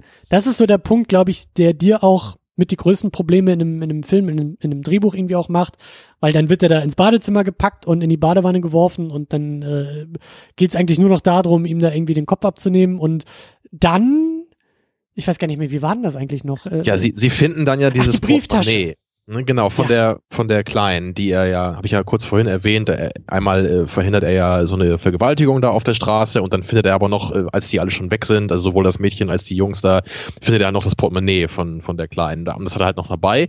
Und das finden die halt dann zufällig in seiner Tasche, weil sie ihm immer noch sein letztes Geld abnehmen wollen, da bevor sie ihn fertig machen. Ja, und das ist halt zufällig dann irgendwie die, die, die Nichte, glaube ich, oder irgendwie Cousine oder irgendwie sowas, ne, von, von dem Anführer der, der Hispanics, ne. Und dann sagt, sagt er halt erstmal so, okay, also wenn du der was angetan hast, dann stirbst du hier nicht so auf einfache Weise. So, halt ja, ja, so, so, was für nette Leute, ja, so, naja. Und dann rufen die die halt an und sagt er, ja, nee, hier, da war so ein Cop heute, der hat mir heute den Arsch gerettet da, ne. Und, ja, und das ist halt schon echt so, deswegen lassen sie ihn dann halt gehen, ne, weil er irgendwie zufällig da seine Cousine gerettet hat. Und ähm, das, das ist halt so ein bisschen schon dieses filmische Ding, man manövriert seinen Charakter in eine Situation, wo er einfach nicht mehr rauskommen kann. Ähm, und dann gibt's halt irgend so einen Zufall, wieso er das dann doch noch schafft. Also ich, es ist halt auch nur in diesem Moment in dem Film so, dass sowas passiert. Ne? Ist halt nicht so, dass dauernd irgendwie solche Sachen passieren und die ganze Geschichte nur von einem Zufall zum nächsten hüpft, was ich immer so richtig schlimm finde. Und so mit einem großen Zugfall kommt man ja dann meistens noch klar. Aber es scheint mir schon irgendwie so, so ein, doch so sehr deutlich so ein Drehbuchkniff zu sein, um ihn da halt irgendwie rauszukriegen. ne? Ich weiß auch nicht, wie man das jetzt direkt hätte besser machen können, ihn da wieder rauszuholen, weil es, es gibt dann einfach keine vernünftige Lösung, wie er halt da wieder rauskommt, weil er ist ja wie unbewaffnet in einem Haus voller Gangster, was, was soll er halt machen, letztendlich, ne? Und, ich finde, ich finde äh, diesen, also, also stört dich das auch oder, oder wie komm- kommst du damit klar so? ähm, es stört mich und es stört mich auch nicht, weil, also, was mich stört an der ganzen Sache ist, und das stört dich, glaube ich, auch, und das ist so, das ist der Zufall. Also es ist Glück. Es ist halt, an dieser Stelle kann sich Jake nicht mit seinem Können daraus manövrieren. Das, was ich auch gerade eben schon meinte, so, es ist, er ist halt nicht clever an der Stelle. Es ist halt nicht dieses, ja, äh, da zeigt sich jetzt nicht, dass Jake irgendwie den großen Masterplan die ganze Zeit mitgedacht hat und weißt du so, es ist, es ist kein Können von ihm, es ist kein Vorausdenken, keine Cleverness, es ist kein, kein, kein aktives Zutun von Jake, was ihm hilft, es ist der Zufall. Und das finde ich ist, das ist immer so der fade Beigeschmack von solchen Sachen, dass man sagt, ja, Glück ist immer scheiße, weil ähm, das ist so unverdient eigentlich. Das fühlt sich unverdient an. Was Mhm. für mich dann wieder ein bisschen relativiert. Also es ist so, so, da schwingt das Pendel wieder ein bisschen zurück. Ja, es ist Glück, dass der, oder Zufall, dass der Typ da die Brieftasche ihm dann noch abknöpft und hm, aber es war kein Glück, dass Jake eine Vergewaltigung verhindert hat. Also ja, es war Glück, dass er die zu dem Zeitpunkt dann gesehen hat, aber es war eine aktive Entscheidung von Jake, aus dem Auto rauszuspringen und da hat er sich für seine Werte eingesetzt und da Ja. Da bezieht es sich dann wieder zumindest indirekt auf das, was Jake ist, was ihn ausmacht, was dieser Film schon die ganze Zeit verhandelt hat, nämlich nicht weich zu werden und auch nicht irgendwie äh, you did what you had to do im Sinne von ähm, du hast deine Werte über Bord geworfen und fügst dich hier irgendeiner ein, einem System oder ein, einer Straßenordnung, sondern nein, Jake ist aus dem Auto gesprungen, hat die Vergewaltigung verhindert, weil er weil er das ist, weil er das muss, weil das das, das, das geht nicht anders bei ihm. Und genau, das ist das nämlich ist die, die Sichtweise, wie man das Ganze ein bisschen wohlwollend deuten kann. Und dann hat es auch einen, einen, einen Sinn in genau. positiver genau. Weise im Drehbuch. Das hat dann auch wieder, genau das, sagt, das, hat dann auch so eine gewisse poetische Gerechtigkeit an sich, ne? Genau, weil Jake ist genau. der, der, der, der Gute und weil er vorher mal gut war in diesem Film, widerfährt ihm jetzt auch etwas Gutes. Vielleicht so ein bisschen Karma-Prinzip. Ähm, und das, ich sag ja, das relativiert das. Das, jetzt, ich, das ging mir auch bei der Sichtung so, dass ich dachte, irgendwie, das ist so, alles andere ist so tight und es ist so gut geschrieben und es ist so, es ist so, sag ich ja, es ist alles so verdient und alles so gut und an dieser das Stelle. Wie, wie, so, wie so Zahnräder, die so perfekt genau. greifen vorher und ja, dann kommt genau. dieser Moment. Ja. Aber genau wie du das halt sehr schön beschrieben hast, gerade versuche ich das nämlich auch immer zu sehen, dass man, also man muss sich ja zurückerinnern an diese Szene mit der Vergewaltigung. Da, da wird er ja auch so von Alonso ein bisschen belächelt, so nach dem Motto, so, boah, ey, jetzt willst du da irgendwie noch den, den zwei Jungs da irgendwie hier verhindern, dass sie da das Mittel ein bisschen anfassen. So, so who cares nach dem Motto, ne? So, sowas passiert hier doch im, im Grunde in, in jeder Straßenecke. Ne? Du, du veränderst doch nichts damit, wenn du das jetzt änderst. Ja, so, das genau. ist ja das, was Alonso dazu sagt. Ne? Aber Jake ist halt eben nicht so, sondern er glaubt eben so an die, an die, also immer wenn er sowas sieht, wird er halt eingreifen. Er wird alles verhindern, was er kann.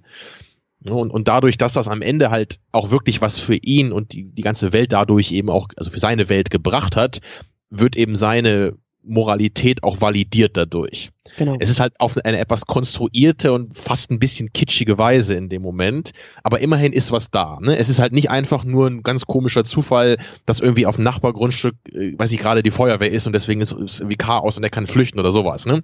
Das wäre halt noch, noch viel platter. So ist es immerhin eine, eine Message, die da durchkommt. Oder, oder wenn man es Karma nennt, wie du es gerade schön gesagt hast. So. Und das, das hilft mir hier halt auch ein bisschen darüber hinwegzusehen. So, weil du hast da so eine kleine Dimension zumindest, die da noch ein bisschen mitschwingt. Und es ist nicht einfach nur ein bloßer Zufall.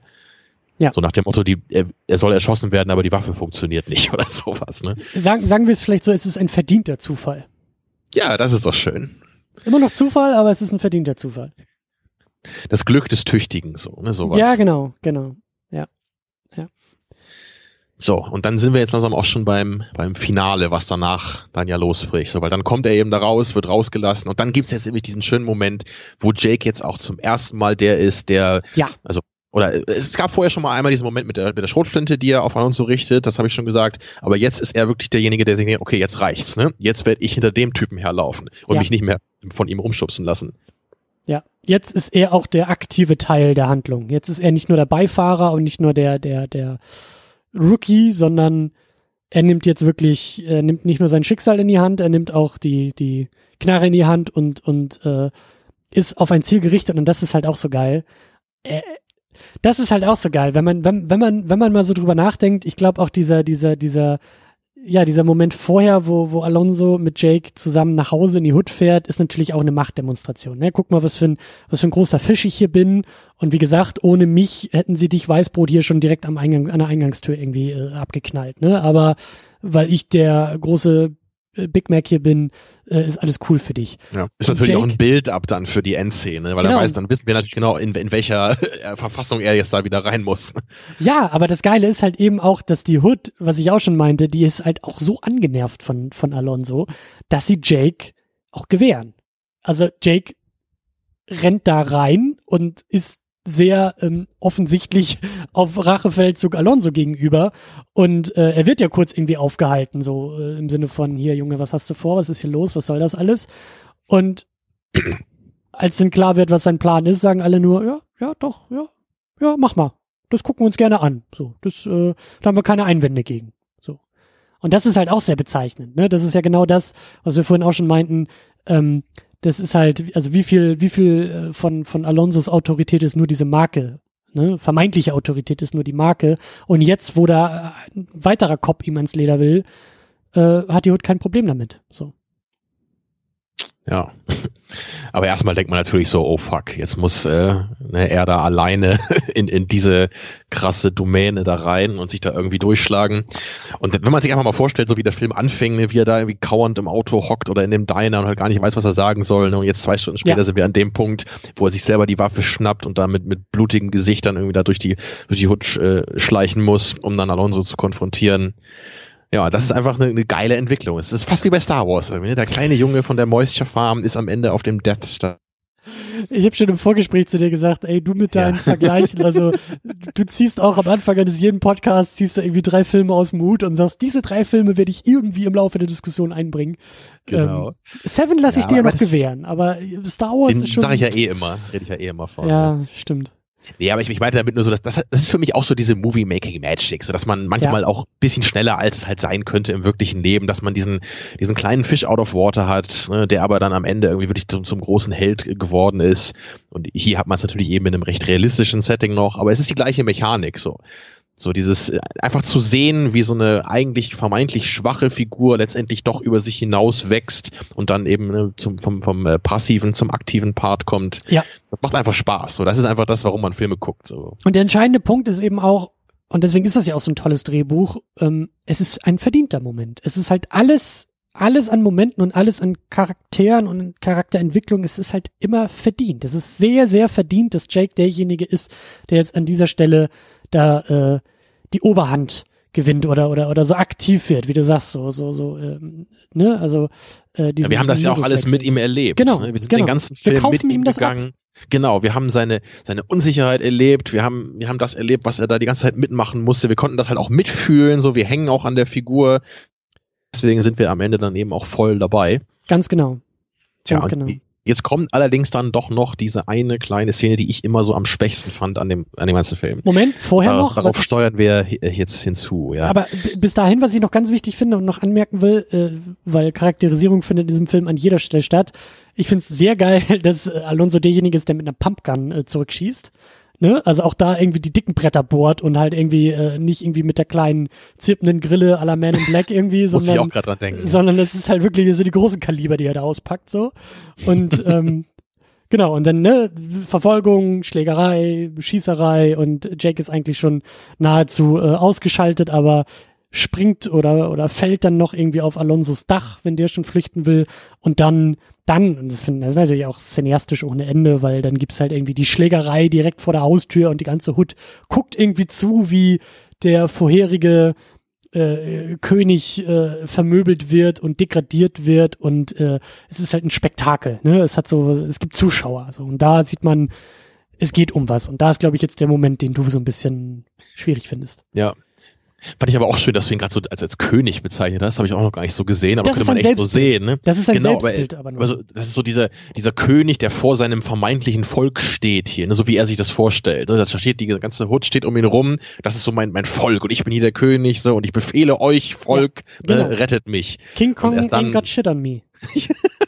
Ich liebe diesen Satz. Ich fand, das ist so ja, geil. Das, so, als ich das gesehen habe, war mir klar, so, ja klar, Denzel, komm, nimm auch einen zweiten Oscar. Das ist wirklich fantastisch. Also ja, das, das Ganze ist nur so, ähm, ich, ich habe einfach, ich finde die Szene an sich auch nicht wirklich schlecht. Ich finde die nur in Verbindung mit dem Rest des Films doch ein bisschen sehr merkwürdig. Weil das, also das ist für mich so, ein, so eine sehr theaterhafte Klimax. So dass, also das kann ich mir total perfekt als Training Day das Theaterstück vorstellen, dass das am Ende halt so ist. Ne? Da stehen dann so alle Schauspieler stehen um ihn rum und die beiden Hauptfiguren sind dann da und kämpfen und haben nochmal ihren großen Dialog. Und ähm, also natürlich, es ist ein Film, der ist auch nicht hundertprozentig realistisch jetzt in jeder äh, Szene. Und klar, ein paar Sachen gehen halt auch ein bisschen zu schnell und die Figur von Alonso ist auch vielleicht ein bisschen überzeichnet, könnte man sagen. Also es ist kein völliges Down-to-Earth-Drama jetzt, aber im Großen und Ganzen ist der Film für mich schon noch so eher realistisch. Ich kann da eigentlich schon mitgehen. Ich kann mir vorstellen, dass das in unserer Welt ungefähr so passiert, auch wenn natürlich halt eben ein paar Sachen filmisch überzeichnet sind. Ne, aber es ist halt nicht irgend so ein absurder Zack Snyder-Film oder was, ne, der halt nichts mit der Realität zu tun hat. Und deswegen stört mich das hier am Ende ist nicht so. Suicide Squad, ne? Eben, ja, sowas hat natürlich nichts damit zu tun. Ne? Naja, und deswegen stört mich einfach am Ende dieses etwas ähm, ja, theatralische Finale, was ich einfach mir nicht so vorstellen kann, dass das irgendwie so in der Wirklichkeit ablaufen würde. Aber gut, ich meine, wer weiß, keine Ahnung. Klär mich kurz es, auf. Also was, was genau stört dich? Also es sind so ein paar Sachen. Also die, diese ganze Szenerie wirkt für mich einfach sehr künstlich, sodass alle da irgendwie dann plötzlich auf der Straße stehen und das so genau beobachten, dass die nicht einfach irgendwo im Haus hocken und irgendwie Schiss haben, dass da irgendwie rumgeschossen wird zum Beispiel. Aber vor allem eben, dass ähm, dass diese, diese Hut-Mentalität, nenne ich es mal, ne, so dieses Ehrempfinden, was da ja dann auch so ein bisschen thematisiert wird, dass, wie das da so verarbeitet wird, kommt mir doch sehr, ähm, naja, sehr erdacht vor. Also die, dieser eine Moment zum Beispiel ist da für mich so bezeichnend, als ein, als dann Alonso eben den Leuten sagt, so hier, da ist Jake, dieser Typ hier, der will mich fertig machen. Ich, jeder, der den irgendwie umbringt, äh, dem, dem zahle ich das und das oder so. Ne? Und dann stehen halt alle so ganz stumm da und einer tritt halt vor und gibt ihm halt so eine kle kleinkalibrige Waffe, so hier, ne, das ist aber, du hast das hier mit uns irgendwie verschissen im Grunde und aber er legt mir halt trotzdem die Waffe dahin, dass er sich irgendwie dann selber da äh, verteidigen kann. Weißt du, das ist so, das ist wie aus so einem, aus so einem Shakespeare-Stück oder so, so stelle ich mir so ein Finale da irgendwie vor und nicht, nicht wie eine Geschichte, die wirklich irgendwo da in LA sich so zugetragen hätte. Weißt du, was ich meine? Ein bisschen, aber ein bisschen auch nicht. Also findest du das so, so realistisch glaubwürdig schon? Ich finde es nicht problematisch. Sagen wir es mal so oder weniger realistisch als den Rest des Films. So das ist es für mich eher. Also ist, ich, ich habe immer das Gefühl, diese Szene passt nicht so richtig zum, zu der gesamten Geschichte vorher. Ich weiß nicht. Also das ist so.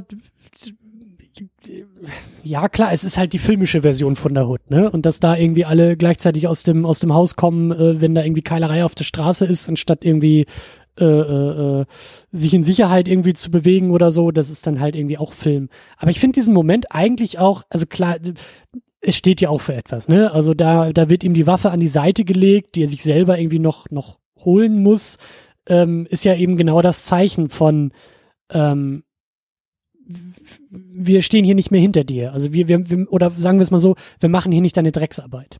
Ne, lieber Alonso, äh, wir sind nicht dafür da, um deine Kriege irgendwie zu führen und wir sind nicht dazu da, um dich aus der Scheiße zu reiten. Ähm, das machst du mal schön selber. So, wir, wir, wir, wir geben dir hier so einen kleinen Schubs und das ist dann eben die Waffe, die da hingelegt wird, aber deine Drecksarbeit mach mal schön, mach mal schön selber. So. Und das finde ich, so als, klar, das ist sehr symbolhaft und sehr symbolisch gesprochen, aber das, damit, damit komme ich schon irgendwie auch klar. Und ich finde auch, also ich bin jetzt in meiner Hut hier in Berlin im Prenzlauer Berg jetzt auch nicht irgendwie ähm, mit, mit Compton und LA irgendwie, ähm, ähm, meine Lebenswelt ist auch eine andere, aber ich kann mir das schon vorstellen, weil es halt irgendwie, zumindest auch in dieser filmischen, ähm, in dieser filmischen Version äh, von, von irgendwie Gangster und, und, und, und Straßenleben und so, es geht halt schon auch irgendwie um sowas wie Ehre, glaube ich. So. Und, und Respekt. So, ganz, ganz viel Respekt ist ja, ja das Stichwort. Also ich, ich will auch gar nicht sagen, dass das inhaltlich nicht, äh, also keinen Sinn mehr macht, was da passiert. Und ich finde es halt auch cool, wie dann die Waffe da eben neben Alonso liegt und er zögert halt erst und und ähm, am Ende ist er halt so verzweifelt, dass er einfach die Waffe greift und sagt ja, ach komm, ey, der blöde Jake, der ist doch eine Pussy hier, so, der schießt doch eh nicht auf mich. So, aber und dann schießt Jake halt eben eben doch an. So, ne? Und dann, das ist ja auch, auch ein bisschen lustig dann wieder, wie er dann abgeht, so, boah, ey, du hast mich echt angeschossen, so ungefähr. Das kann doch nicht wahr sein. Hier, du hast ne? mir auch in den Hintern geschossen, was ja, auch das eben, was auch so eben noch ein bisschen erniedrigend ist dabei. Dann. Ja. Also das ist auch wieder, wie gesagt, ich mag das auch in sich so abgeschlossen. Das ist okay. Es ist nur irgendwie für mich nicht irgendwie realistisch glaubwürdig. So, gerade, dass da eben auch so 100 Leute dann da rumstehen, so gefühlt um die rum. Also ich, ich glaube, ich hätte das halt eher so gebraucht, dass das vielleicht dann so, so drei, vier Gangster sind, die wir vielleicht vorher kurz kennengelernt haben oder was und mhm. die eben halt einfach sagen so, Alonso hier, ähm, du bist hier nicht, äh, oder wir, wir sind nicht dein Laufbursche, so wie du das meintest und dass sie ihm vielleicht nicht so direkt dann auch diese Waffe geben. Also das, das hätte man für mich, glaube ich, so ein bisschen mehr down to earth machen können, dann, dann könnte ich da mitgehen. So, es ist auch nicht super schlecht, aber es ist für mich irgendwie immer so der, der einzige Punkt, den ich ein bisschen clumsy finde in dem, dem ganzen Film. Ich, ich, ich, ich verstehe schon. Ich, ich, ich weiß schon, was du meinst. Also gerade auch, äh, das sind halt, ich finde, das sind irgendwie auch so Nuancen, ne? Weil der Rest halt ja. in der Regel so gut und so glatt und so perfekt funktioniert. Und wenn dann halt mal so Sachen kommen, die vielleicht ein bisschen, ein bisschen mehr holpern und so ein bisschen rauer sind und nicht ganz so glatt geschliffen, dann fällt es natürlich schon auf. So. Ja, also der Film hat im Grunde selber Schuld daran, dass ich ihn mit so hohem genau. Maß messe einfach. Ja. Genau, genau, genau. Ja. Ja, aber das ist eben so, so die, diese letzten 15, 20 Minuten, die sind für mich einfach so kleinen Tick schwächer. Also mit diesem Zufall, wo das halt losgeht, wo wir eben drüber gesprochen haben, was halt schon noch irgendwie funktioniert, wenn man das halt auch so und so sieht und dann eben diese etwas theatralische Szene am Ende. So, ich gucke mir das auch immer noch gern an, aber es ist so, wenn, wenn das irgendwie noch ein bisschen besser gelöst wäre, dann könnte ich den Film auch Lieblingsfilm nennen. Man muss ja auch dazu und, sagen, so zur Verteidigung des Filmes, dass der Weg dahin natürlich auch viel, viel interessanter ist als die große Auflösung, weil gerade so diese ambivalenten Momente, wenn du den Film auch zum ersten Mal guckst und halt eben auch so die Faszination um Alonso, was ist das für ein Typ? Und wir lachen mal so ein bisschen unbeholfen mit, mit Jake mit und merken, oh, der meint das dann doch ernst, unkonventionelle Methoden. Das ist alles halt, ne, dass du, du weißt ja lange Zeit gar nicht, wohin will der Film eigentlich mit mir und wohin will er mit Jake und Alonso. Und hier in diesem großen Finale ist ja dann wirklich klar, wie die Verhältnisse sind, wie die Figuren sind und dann geht's ja nur noch darum, da so ein Schleifchen irgendwie drum zu machen. So. Und natürlich ja. muss es zu diesem Showdown kommen, natürlich müssen die beiden Figuren sich da äh, gegeneinander stehen, natürlich muss irgendwie auch Jake als, als moralischer Sieger aus der Nummer gehen und natürlich muss Alonso fallen. So, und das ist halt, das ist einfach auch ein bisschen, ja, das ist, ist alles ein bisschen unspannender, weil es jetzt nur noch darum geht, das Ganze hier zu Ende zu bringen und eben ja, nicht. Viele, mehr vieles folgt einfach auch ganz, ganz logisch aus dem, genau. was äh, ab, ab, aufgebaut wurde. Es muss natürlich trotzdem kommen, aber klar, diese, diese Antizipation ist meistens spannender als die Entladung selber. Genau. Das ist auch echt was ganz Interessantes, wo ich in den, in den letzten Jahren und Monaten immer öfter drüber nachgedacht habe, weil ich selber bei mir, auch bei meinen Lieblingsfilmen, ganz oft merke, dass mir irgendwie immer so die ersten zwei Drittel oder drei Viertel oder so von dem Film irgendwie besser gefallen. Das ist ganz oft so. So, auch wenn ich einen Film wirklich großartig finde. Und das, das hat bestimmt auch mit dem zu tun, was du gerade gesagt hast. So ganz generell. Also es gibt, es gibt nur wenige Beispiele, so wie Apocalypse Now zum Beispiel, wo ich das Ende halt auch richtig, richtig geil finde und genauso geil wie, wie den, den Weg dahin. So sonst, so kann man jede Menge Beispiele rausgreifen. So es mhm. ist bei, bei Star Wars genauso, bei dem naheliegenden Vergleichen. So ich, da ist zwar das, das Ende ist auch cool mit dem Todesstern oder sowas, aber der Weg dahin ist für mich immer noch ein bisschen bisschen geiler, so diese Welt eingeführt zu bekommen klar, und dann klar. die neuen Figuren kennenzulernen. Und der, der Beginn der Reise ist irgendwie immer schöner als das Ende, finde ich. Also das mag auch einfach eine subjektive Präferenz sein. Hm. Aber ich, ich, ich achte da wirklich schon bewusst drauf, weil ich das immer, immer so, ähm, also ich, ich, ich prüfe das jetzt immer echt so nach, wenn ich mal alte Lieblingsfilme wieder gucke, ob das da auch drauf zutrifft. Hm. Ich will aber noch, ähm, über das eigentliche Ende haben wir ja noch gar nicht gesprochen. Also wir nee, sind, das, wir sind äh, mit 98 Prozent jetzt schon durch, ne? Wir haben eine große Konfrontation und, und äh, Alonso fällt, aber er ist noch nicht ganz am Boden. Und das, da gibt's noch so, so zwei Momente, die halt ganz wichtig sind, denn schlussendlich sind es die Russen, die dafür sorgen, also die Schuldner, die, die, wie sagt man, die, die, ähm, doch, Schuldner ist das Wort, ne? Jemanden, bei dem du Schulden hast. Ja. Genau. Äh, die sind es ja, die den letzten Sargnagel wirklich setzen. Ne? Es ist Alonso, der dann ja aus der ganzen Nummer als Blut überströmt und, und äh, eher schlecht als recht dann ja doch noch wieder rauskommt.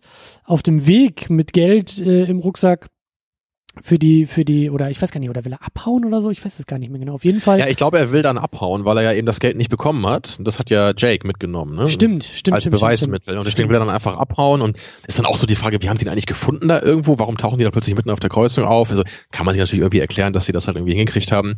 Es ist auf jeden Fall ein ganz cleverer Ausweg. Also mit der Karre, ganz ehrlich, mit ja. dem Auto fällst du, glaube ich, so oder so auf. Genau, und dann fährt er da rum und so, check das Kennzeichen. Ja. ja. Das ist eher so wie, wie Tommy Wiseau bei The Room, wenn er da Blumen kaufen geht und die Frau ihn nicht erkennt, bis er die Sonnenbrille abgenommen hat. So. Das war kein Zettel, oder? Den hast du, den hast du auch, den musst du auch jedes Mal bringen. Ja. So, was ich nur meinte ist, der, der Ausweg ist eigentlich ganz clever, Alonso so sterben zu lassen. Dass, dass wir halt nicht Jake zum Täter machen und ähm, auch ja auch wenn es Notwehr wäre, Jake hat ihn eben angeschossen, das war halt klar Selbstverteidigung, weil er nach der Waffe gegriffen hat und danach ist er halt weg und hat Alonso alleine gelassen. Und letztendlich ist das, was Alonso umbringt, nämlich sein Größenwahn. Ja. Äh, repräsentiert durch diese russische Mafia, die auch völlig anonym ist, die vorher nie auftaucht, weil sie auch nicht relevant ist. Es geht einfach nur darum, dass am Ende ne, sein Größenwahn ihn, ihm über den Kopf gewachsen ist und der letztendlich sein Verderben ist und nicht Jake sich seine Hände schmutzig machen muss. Und das finde ich sehr, sehr schön als Ende. Und und, was ich auch ganz toll finde, ähm, es ist auch noch eine Demütigung, denn was, was hat Alonso denn die ganze Zeit vorher mal gemacht? Er hat immer den Dicken markiert, weil er gesagt hat, pass mal auf, Jake, ich bin derjenige, ich bin die Straße, ich verstehe die Straße, ich beherrsche Straßenlogik. Und die Straße und die Straßenlogik ist es schlussendlich, die ihn hinrichtet. Es sind die Schulden bei den Russen, ähm, Alonso dachte, er, er kann irgendwie noch entkommen, er kann seine Schulden irgendwie noch, er kann seinen Schulden irgendwie entfliehen und die Straße sagt, nein, das geht nicht. Und das hätte Alonso eigentlich Ja. auch wissen müssen. Und Ja, aber er ist halt Deswegen- so verzweifelt ne, in dem Genau. Moment. Ne, er, er kann auch seiner eigenen Logik schon gar nicht mehr folgen, obwohl er es eigentlich besser weiß. Ne? ganz genau. Und er hat es aber trotzdem noch versucht und er hat trotzdem noch irgendwie gedacht, er kann das Schicksal irgendwie noch. noch Genauso wie er vorher so. nach der Waffe gegriffen hat, obwohl Genau. Jake natürlich, obwohl er auch wissen muss, dass ich, habe verloren. Eigentlich muss er es wissen, aber er sieht es nicht ein. Er sieht es da nicht ein, er sieht es am Ende nicht ein. Ja. Und deswegen ist dann auch konsequenterweise sein Untergang. Und, Übrigens fällt mir genau. gerade noch ein, ein, noch ein schönes äh, Filmbeispiel ein, was sogar ein bisschen besser passt. Also sorry dafür. Ich habe ich hab mich vor kurzem mal wieder die ja, genau. Ich habe nämlich vor kurzem mal wieder die Lethal Weapon Filme durchgeguckt und ich, ich fand es halt sehr interessant jetzt nur in dem Kontext auf das Ende hier. Ich weiß gar nicht mehr, es war entweder in Teil 2 oder in Teil 3. Da gibt's diesen, diesen Willen, de, dem sie irgendwie nichts anhaben können, weil er diese diplomatische Immunität hat. Ja, Die hast du doch schon auch mal gesehen, ne? Ich habe, glaube ich, nur den ersten gesehen. Ach so, na gut. Die anderen sind auch nicht wirklich toll, finde ich. Die haben auch nicht so gut äh, für mich äh, die Jahre überstanden. Also Aber das Problem ist eigentlich auch, braucht man nur ich, den ich bin halt auch zu alt für den Scheiß. See I what I get did it. there? Ja. I see, I see. So, äh, jedenfalls in Teil 2 oder 3, ich habe leider vergessen, in welchem das war, gibt's dann eben dieses Finale, wo dann, wo sie dann, also die Myrto und Rick sind dann irgendwie da auf so einem Schiff, glaube ich, und, und, und der Villain taucht dann irgendwie auf und sie wollen ihn dann irgendwie verhaften. Und er sagt dann wieder nur so, nein, ihr könnt mich nicht verhaften, denn ich habe die diplomatische Immunität. Und dann hält er irgendwie so seinen Ausweis hoch und dann, und dann erschießen sie ihn einfach und sagt dann irgendwie nur sowas wie, äh, ja, der, der, der Ausweis ist abgelaufen oder so was halt so, natürlich so ein Action-Klischee-Endmoment ist. Aber ich finde halt, wenn man da mal wirklich drüber nachdenkt, ist das schon echt geil. Weil sie ihn halt, ist halt einfach so ein unbewaffneter Typ, der halt am Ende da auftaucht und sie knallen ihn halt einfach kaltblütig ab. Unsere Helden so, ja, so, wow, wie wundervoll. Und das geht eigentlich überhaupt nicht, finde ich. Das, das musst du eigentlich Wichtige schöner Lektion, lösen. liebe Kinder, die hier zugucken, ne? Immer erst schießen und dann fragen. Ja, aber die sind ja auch bei der Polizei. Und die, Ja, ja. die können doch nicht einfach schießen, nur weil die irgendwie diplomatische Immunität haben und dann noch mit so einem coolen One-Liner. So, und äh, natürlich ist das auch eine Action-Comedy und nicht so was Ernsthaftes wie Trading Day. So, da muss ich eben nur gerade dran denken, weil das ist einfach eine Art und Weise hier, wie man das halt sehr clever löst, dass man unseren Helden Jake Ja.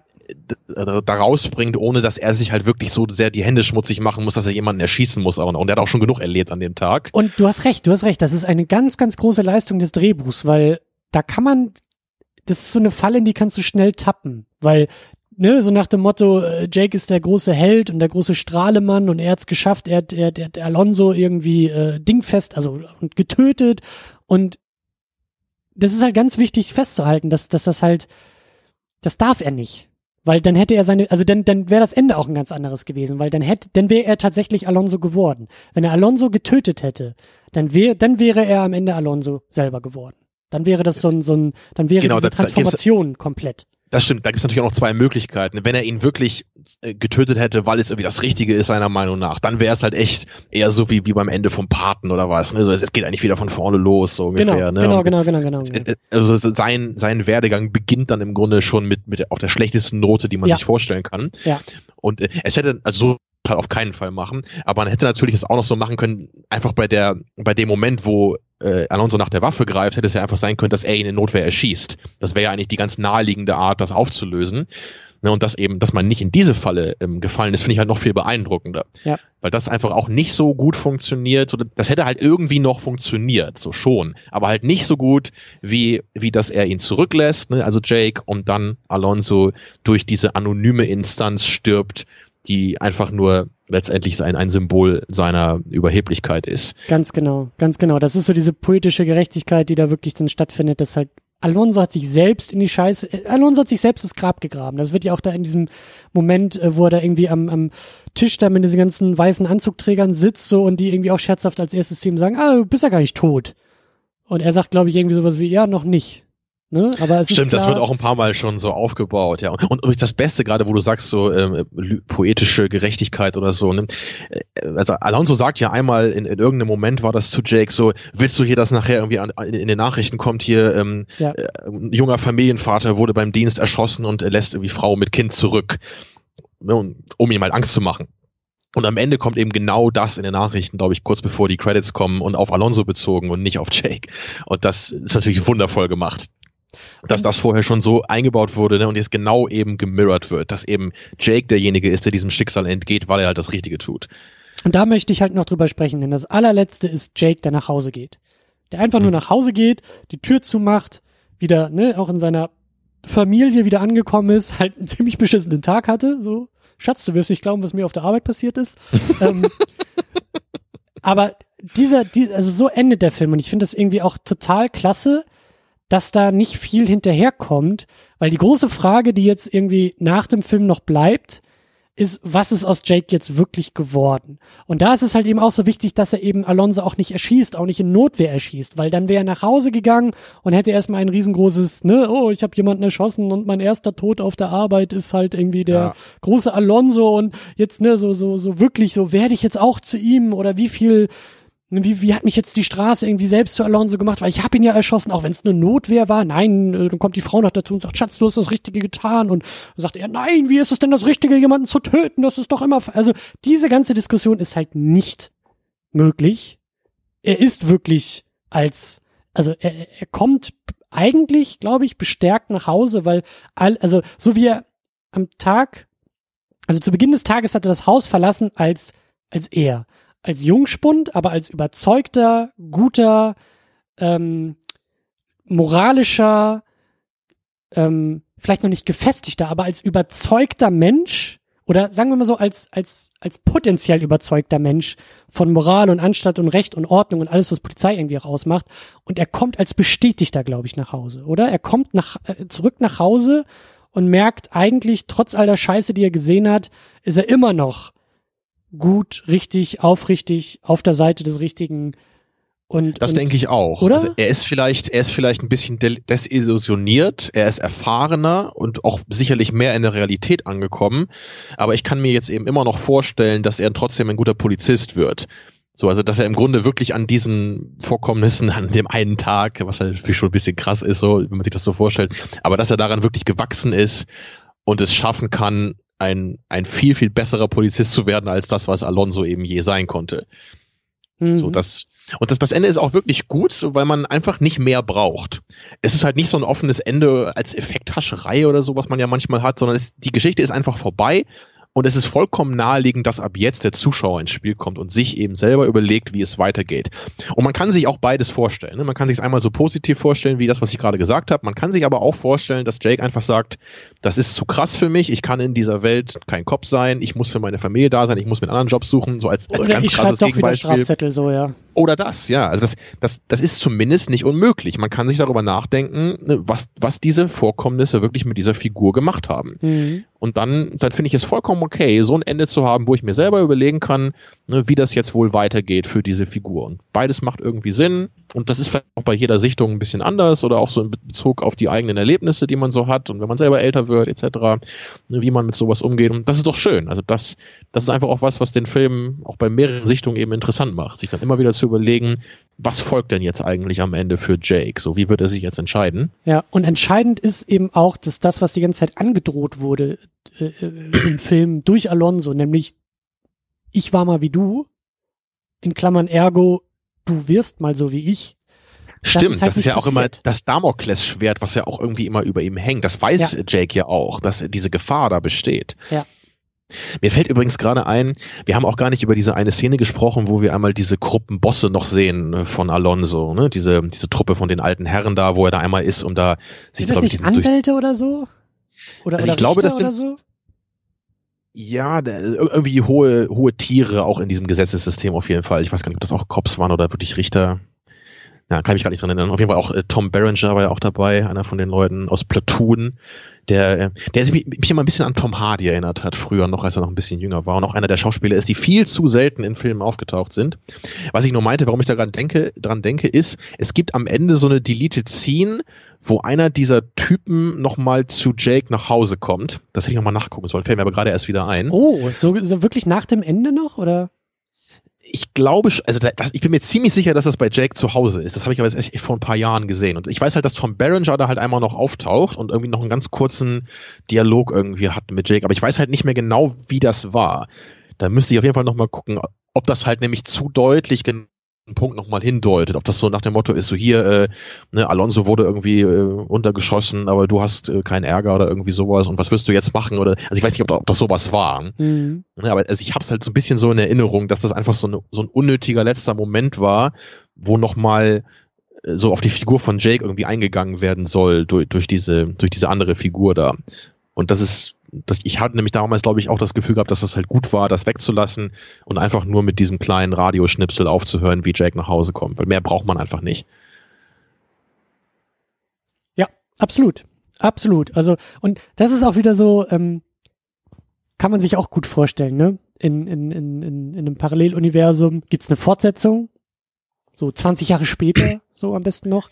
Und dann stellt sich raus, dass in der Zwischenzeit zwischen Teil 1 und 2 Jake tatsächlich zu Alonso wurde und ne, so der nächste Rookie äh, sich Jake vorknöpfen muss, der zwischen den Filmen quasi sämtliche Werte über den Haufen wirft, die er sich hier mühsam erarbeitet genau. und bestellt. Oder es gibt so. ein Prequel, wo wir halt sehen, wie der junge Alonso vom rechten Weg abkommt.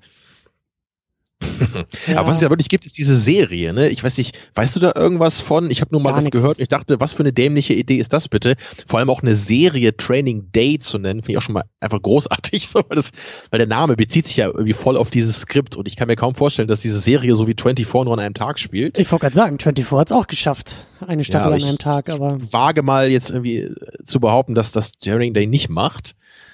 Aber wer weiß. Ich, ich, ich habe auch nichts äh, von der Serie gesehen oder gehört. Ich habe auch, ich bin auch nur drüber gestolpert, als ich so ein bisschen nach dem Film äh, recherchiert habe, aber ähm, äh, ja, also das, das, ja, das, ich meine, wir, wir leben in einer Welt, ich glaube hier Lethal Weapon hat auch eine Serie bekommen, also Stimmt, alles, alles ja. wird doch irgendwie jetzt eben. Genau. Habe ich schon mal von gehört, dann nenne ich irgendwas so, genau. was mit Polizisten zu tun hat und dann ist das jetzt die Serie dazu. Ganz genau. Toll. Ganz genau. Ja. Und was übrigens auch eine Fortsetzung bekommen hat, ist Sicario. Ja. Ich bin nämlich heute der Meister der, der ähm, Überleitung. Ich habe das nämlich neulich irgendwann mal äh, gesehen, diesen Trailer, und dachte ich, hä? Das ist doch Sicario, den habe ich schon mal gesehen, aber warum ist Emily Blunt nicht dabei? und da dachte ich wirklich, Sicario 2, really? Und anscheinend äh, machen sie das. Ähm, tja, und warum ich nochmal Sicario erwähne, ist nämlich, äh, weil ja, den du ja auch kennst, ne, und und äh, viele finden den ja so geil. Oder ich habe halt schon wirklich oft gehört, dass Leute halt meinen, das sei so ein toller Film. Der gute Jacker zum Beispiel oder Arne findet den Film ja auch richtig toll. Da haben wir auch irgendwann schon mal drüber gesprochen in so einem Jahresrückblick hier vor äh, zwei Jahren wahrscheinlich. Und ich finde das immer ein bisschen unglaublich, weil ich nämlich das Gefühl habe, dass Sicario so eine ziemlich blasse Version eines Crime-Cop-Thrillers äh, ist. Und im Grunde ist er für mich wirklich das exakte Gegenteil von Training Day, weil nämlich Sicario, kann man schon sagen, hat noch eine beeindruckendere Audiovisualität, zumindest hin und wieder. Der hat noch ein bisschen mehr irgendwie also da steckt noch ein bisschen mehr Arbeit drin, so was die Kameraführung angeht. Ist halt Denis Villeneuve, also der, der, der kann ja Richtig, keine hässlichen ne? Filme machen, ja. Und, und Roger Deakins ja, glaube ich, auch, ne, der Kameramann. Mhm. Also das sind schon Leute am Werk, die das halt wirklich drauf haben. Also ich vermisse das halt bei Training Day nicht wirklich, weil eben alles andere so toll dabei ist. Aber das, das gebe ich Sicario meinetwegen. Audiovisualität äh, kann man sich drüber streiten, mag besser sein.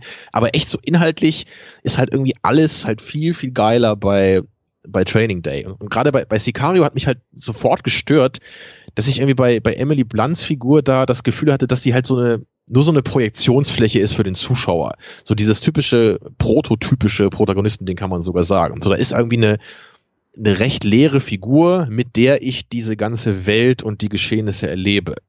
Und da gibt's halt überhaupt nicht diese großen Momente, wo sie halt so unsicher ist wie hier und dann hat sie diese Dynamik mit anderen Figuren, sondern es ist halt eher so ein ganz unterkühltes Ding und da, da gibt's halt nicht viel mit Mimik und mit Dramatik. Das sind halt Leute, die reden miteinander und meistens auch ohne, ohne große Emotionsausbrüche. Es klingt jetzt auch schon fast negativer, als ich das meine. Ich fand den beim zweiten Mal auch ganz sagen, also okay. Also wenn, wenn ne? du nicht also, aufpasst, dann, dann drücke ich dir den nicht irgendwann nochmal in der Sendung rein. Also das. Äh ich finde den okay. Ja, ich, ich mag halt solche Filme, so, das ist für mich so eine 6 von 10, so eine, so eine wohlwollende 6 von 10. Er hat auch so seine Szenen, die ganz cool gemacht sind, so gerade halt dieser eine Build-up zu dieser Action-Sequenz, wo sie da durch diese Stadt fahren, da in, in Mexiko, glaube ich, war das, ne, oder irgendwo da, oder ich weiß nicht mehr, wo das gespielt hat. ja, ja, ja, auf jeden Fall. In, in so, weil halt so inhaltlich kann ich halt irgendwie so gar nichts draus ziehen, weil ich immer denke, so, ich habe doch schon Training Day gehabt, irgendwie hier vor 15 Jahren. Der hat das doch irgendwie schon viel, viel toller, irgendwie so richtig mir näher gebracht, wie denn wirklich diese Kriminalität abläuft. Und das, also Sicario macht für mich eigentlich den Fehler, seine, seine, seine Message so zu verkaufen, als wäre das so die, die größte Revelation ever. Ne? So dieses, oh mein Gott, man kann halt nur äh, Kriminalität bekämpfen, wenn man auch selber irgendwie kriminell wird. Und das ist ja nicht einfach nur das, was Training Day macht. Ne? Training Day lässt mich das erleben, so lässt, gibt mir richtig einen Einblick in diese Arbeit, in, in diese ganze Hut, äh, mhm. in, in, diesen Mikrokosmos. Ich, ich erlebe das mit diesen so verschiedenen beiden Hauptfiguren mit. Ich, ich erlebe deren Einstellung und wie sie sich ändern und und ich weiß nicht, weil, weil Sicario er endet halt auch ein bisschen anders, weil da ist ja eher so die Message wirklich so, man kann halt irgendwie nichts machen, ne? Und sie ergibt sich dem Ganzen so ein bisschen, was auch interessant ist. Aber das hat mich halt irgendwie nie, nie so packen können. Und ich bin immer ein bisschen wütend, wenn ich dann sehe, dass, dass dann der New Villeneuve wird dann immer so hoch gelobt mit dem Ding und, und, und Training Day spielt nur so sein zweieinhalbfaches Budget ein. Also, hm, da, das ist mein, mein äh, Gerechtigkeitssinn, der da dann wirklich auf die Probe gestellt wird. Aber ich höre schon raus, ich, du findest, ich sehe das zu hart, ja? Ich habe den, ich habe den nicht so, so, so schlecht in Erinnerung, wie du ihn mir gerade verkaufen So willst. mittelmäßig. Ja, ja, so mit, ich habe den, ich habe den schon stärker in Erinnerung. Also ich, ich weiß nicht mehr genau, wie das alles mit mit mit äh, Recht und Unrecht und und ne, also wie wie wie der wie der Plot ähm, sich da entfaltet. Ich kann mich aber zum Beispiel daran erinnern, dass ich das zum Beispiel ziemlich geil fand, dass eben Emily Blunt als Frau in dieser Männerdomäne unterwegs ist. Also was hier auch so ein bisschen subtil mitschwingt, äh, Ethan Hawke als Weißer, der irgendwie in der Hood, in der schwarzen Hood, äh, in der Hispanic Hood irgendwie auftaucht, ne? Also dass mhm. da halt ähm, gegen diese Gegensätze äh, auch ganz wichtig sind. Und ich habe den Eindruck, dass Sicario diesen Gegensatz, dass sie als Frau in einer Männerdomäne unterwegs ist, zum Beispiel viel, viel stärker ist als bei Training Day schwarz-weiß. Ähm, ähm, das habe ich überhaupt nicht wahrgenommen bei Sicario übrigens. Also da müsste ich nochmal drauf achten beim zweiten Mal. Wird das echt thematisiert? Also da, ich, ich, du hast ihn vielleicht präsenter als ich, aber da habe ich ähm, ich habe so Bilder einfach im Kopf, wie sie da ganz alleine bei, bei, bei so einer Schulung als Frau irgendwie sitzt und nicht weiß, was sie überhaupt sagen soll und sich nicht ganz so traut, überhaupt irgendwie äh, aufzutreten in dieser Szene. Und da habe ich zum Beispiel sowas drin gelesen, als kein Wunder, hier sind halt irgendwie die muskelbepackten Kerle, die irgendwie so aussehen, als ob sie gleich persönlich den Irakkrieg lösen wollen. Und äh, du sitzt halt als Frau daneben und egal was du tun kannst, du wirst eh nicht ernst genommen. In der, in der, Gut, da, da müsste ich echt nochmal so. direkt drauf achten, weil ich das gar nicht so, ich habe das einfach so gesehen, weil sie halt so ein Outsider da ist, ne, weil sie ja von einer anderen Einheit da versetzt wurde. Aber ja, vielleicht ja. kann man das auch so lesen, da müsste ich nochmal drauf achten. Und das ist so der Punkt. Also ich man könnte auch gut nochmal über Sicario sprechen. Ja, wenn ich mal wieder Lust habe, mich ein bisschen aufzuregen, dann können wir das gerne machen, ja. Ich, ich, ich halte es mal ein bisschen im Hinterkopf. Was hatten wir vorhin noch? Wir hatten Suicide Squad, nee, wir hatten Bright. Wir hatten Netflix und Bright hatten wir uns nochmal überlegt, äh, um da beide nochmal irgendwie, das, das wird so eine Nummer, wo wir, glaube ich, beide ranten werden. Das ist, glaube ich, äh, beide auf unterschiedlichen Ebenen, aber ähm, äh, ja. Kann auch sein, dass wir die Hälfte des Publikums danach verlieren werden, aber egal. Ähm, An Netflix wahrscheinlich. Ja. ja. Okay. Naja, also vielleicht, vielleicht sprechen wir nochmal über Sicario. So ich, also ich wollte damit eigentlich auch nur sagen, ich finde halt Training Day wirklich ziemlich klasse und es ist, also was so Crime, Cop Thriller angeht, wirklich einer der besten, also sowieso einer der letzten, der besten der letzten Jahre. Gibt dann auch so ein paar El Pacino Filme, die auch so in diese Richtung gehen, so, die ich jetzt nicht namentlich nennen möchte. Ähm, wenn man wissen will, welche ich meine, soll man einfach irgendeine andere Folge mal hören, wo ich dabei bin. Dann, äh, so, ja. Al Pacino hat Gangsterfilme gedreht? Glaubt man gar nicht, ne? Nee, das ist also ich ich habe ihn ich habe ihn halt nur so als ähm, als äh, so, so so positiv als Mr. Dancuccino im Kopf, also dass er natürlich Ach. Comedies gemacht hat, war mir war mir ein Begriff, aber dass Al Pacino auch Gangsterfilme gemacht hat. Oh, so. Interessant. Also fandst, findest du den Film dann auch so klasse? Also bevor wir jetzt nochmal zum, zum Motivthema kommen hier am Ende. Ich finde, also, ich finde ihn super und ich, ich, ich sehe, ich sehe eine gewisse Spiegelung zu unserer Nightcrawler-Episode. Da war ich ja irgendwie so kurz davor, den zu einem Lieblingsfilm zu ernennen. So ganz kurz davor und habe mhm. so, so, so, ein, so ein Haar hat noch gefehlt, um ihn da ganz oben einzuordnen. Und du hast gesagt, ja, ein paar Haare mehr, Unterschied vielleicht, so. Und ich habe das Gefühl, dass es jetzt bei uns genau andersrum ist. So, du bist so kurz davor, den als absoluten Lieblingsfilm zu deklarieren und dem einen Thron zu bauen. Und ich sitz da und sag, ja, nicht ganz. du weißt, was ich meine, oder? Ja, also dann nur so, nur so das letzte bisschen Subjektivität, wie sehr man eben so mit der Materie sich anfreunden kann, etc. Ich glaube, Aber keine fehlt, großen. Ich glaube, ja? mir fehlt hier tatsächlich noch ein bisschen mehr, ähm, äh, ein bisschen mehr Cineasmus. Also da, also Drehbuch, Charaktere, Momente, äh, Szenen, ist alles super, ist alles super und es klingt auch Mhm. ziemlich gut und es sieht auch äh, gut aus, aber es ist jetzt, wo du auch gerade dieses Sicario-Beispiel gebracht hast, so wenn, wenn, wenn, wenn äh, Sicario ist ein bisschen bildgewaltiger und stimmungsvoller dadurch noch äh, in einer ähnlichen Thematik. Und das, das ist so, das, da, da hätte Training Day vielleicht noch ein bisschen mehr rausholen können. Oder, oder da Ja, fehlt mir das- vielleicht ein bisschen was in, in dieser. In Also dieser das, das Richtung. stimmt schon, ne? Das, wenn das ein Roger Deakins inszeniert hätte, hätte man wahrscheinlich noch ein bisschen mehr zu gucken. So, das, das habe ich, deswegen haben wir auch gemerkt, wir haben ja kaum über die Musik und auch jetzt nicht wirklich über wirklich äh, so filmische Dinge gesprochen heute, was jetzt so die Inszenierung angeht, weil da einfach nicht, nicht vieles ist, äh, was da für mich so heraussticht. Ich will auch gar nicht sagen, dass das irgendwie schwach ist. Der Film ist einfach sehr gut, handwerklich, kompetent in Ja. Szene gesetzt. Aber es gibt halt keine Szene, wo ich echt sagen würde, so die finde ich einfach von der Komposition oder vom Blocking her so toll, dass sie mir immer im, im Kopf bleibt. So ist es einfach nicht. Ne, Es ist einfach wirklich solide filmische Arbeit und die Stärken des Films liegen einfach wirklich eher im Inhalt. Ja. So, das sind halt die Sachen, die im Kopf bleiben, über die man reden will, die besonders sind. Ja. Aber da sind wir ja ganz gut beieinander dann. Ja, wir sind, wir sind dicht beieinander. Du bist ein Stück weiter als ich, äh, aber äh, ich meine, hätte ich sonst, also wenn ich jetzt so der, der größte Spoiler, der, der größte schlecht geschriebenste Spoiler aller Zeiten würde, auch wenn ich jetzt am Ende dieser Diskussion da sitze und sage, und weißt du was, Tamino, der Film ist richtig scheiße. Noch besser wäre gewesen, wenn du sagst, ich habe den Film gar nicht geguckt. Das wäre ein J.J. Abrams meets M. Night Shyamalan Twist. Die Uh. ultimative Mystery Box wäre das. Ja, genau. Ähm, und eine große Leistung, muss man sagen. Genau. Also das, das wäre wirklich, also das wäre so äh, Filmseminar, Hausaufgaben nicht gemacht, aber mit einer ganzen Menge Bullshit, so, so viel und so lange geredet, dass es keiner gemerkt hat. So, und jetzt ganz kurz noch so als, als Epilog wollten wir noch mal ein bisschen hier über die moralischen Motive des Films reden, die ja auch durchaus interessant sind. Haben wir sicherlich auch mal angerissen schon in der Diskussion. Aber so im Großen und Ganzen fragt man sich natürlich am Ende einfach, ähm, hat Alonso jetzt nur Unrecht gehabt im Grunde? Ne? So, also es irgendwie so, dass an, an vielen Sachen, habe ich auch schon gesagt, immer so ein bisschen was dran ist, was er halt erzählt.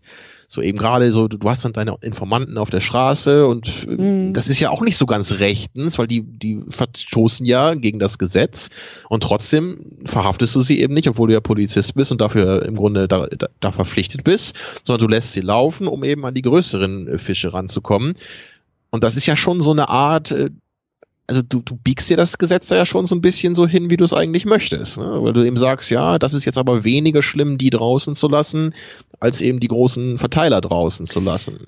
Oder, oder halt eben auch nicht, nicht nur das, sondern auch, auch so ein bisschen dieses, dieses, ähm, der Zweck heiligt die Mittel.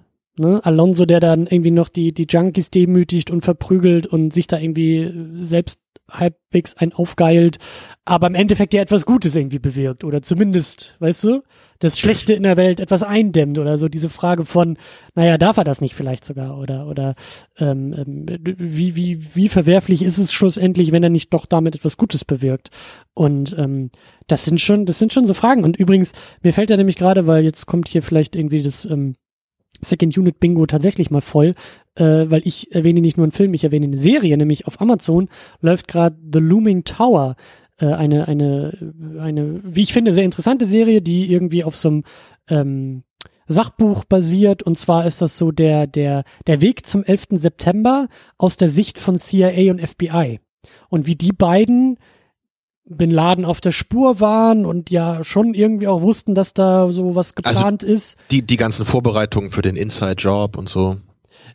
Ja, genau. Ähm, und und äh, die ganzen Lizard People kommen natürlich drin vor und das. Wo ist mein Aluhut? Dass die, dass die, dass die Erde in Wirklichkeit flach ist, wird auch gleich in der ersten Folge. Und hohl. Flach und hohl. und hohl. Ja. ähm, nee, aber es, geht- also da, da, da geht es eben ganz stark darum, dass die beiden ähm, Sicherheitsbehörden halt auch gegeneinander arbeiten, beziehungsweise sich Informationen vorenthalten. Und man fragt sich natürlich auch, gerade mit dem Wissen um der realen Ereignisse, man weiß ja, wo es hingeht, ne?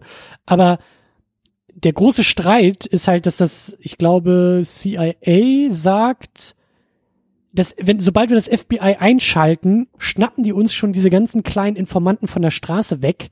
Wir wollen aber an die großen Fische. Und wir wissen, wir wollen irgendwie Bin Laden äh, Ding festmachen und wir wollen an ihn rankommen. Und was eben auch ganz interessant ist in der Serie, ist, dass da eben beim CIA so ein Hardliner unterwegs ist, der sagt, scheiß auf irgendwie Zivilbevölkerung und auf irgendwelche, äh, äh, wie sagt man, ähm, Casual äh, Verluste? Coll Collateral Damage, ne? So, äh, Ach so, ja. So nach dem Motto, Bin Laden ist in diesem einen Dorf, da sind 100 Leute, scheißegal, wir wissen, Bin Laden wird irgendwas machen, wir wissen noch nicht, was er machen wird, aber wir wollen den Ding festmachen, also zack, schmeiß eine Bombe drauf und dann ist Bin Laden weg. So. Und diese, diese, diese moralischen Fragen, die sich da ergeben von, naja, ist das, wenn man ein großes Unglück verhindern will und dafür aber irgendwie 99 äh, Zivil, Zivilisten irgendwie ums Leben kommen, aber man weiß, das eine große Unglück und so, diese ganzen, was ja auch in der Philosophie immer wieder gerne äh, gefragt wird, ne? Wenn du irgendwie das Flugzeug abschießen kannst mit 300 Leuten und damit 3000 Leute rettest, ist es nicht deine Aufgabe, genau das zu tun oder ist es moralisch verwerflich, weil du 300 Leute abschießt? Ähm, ja.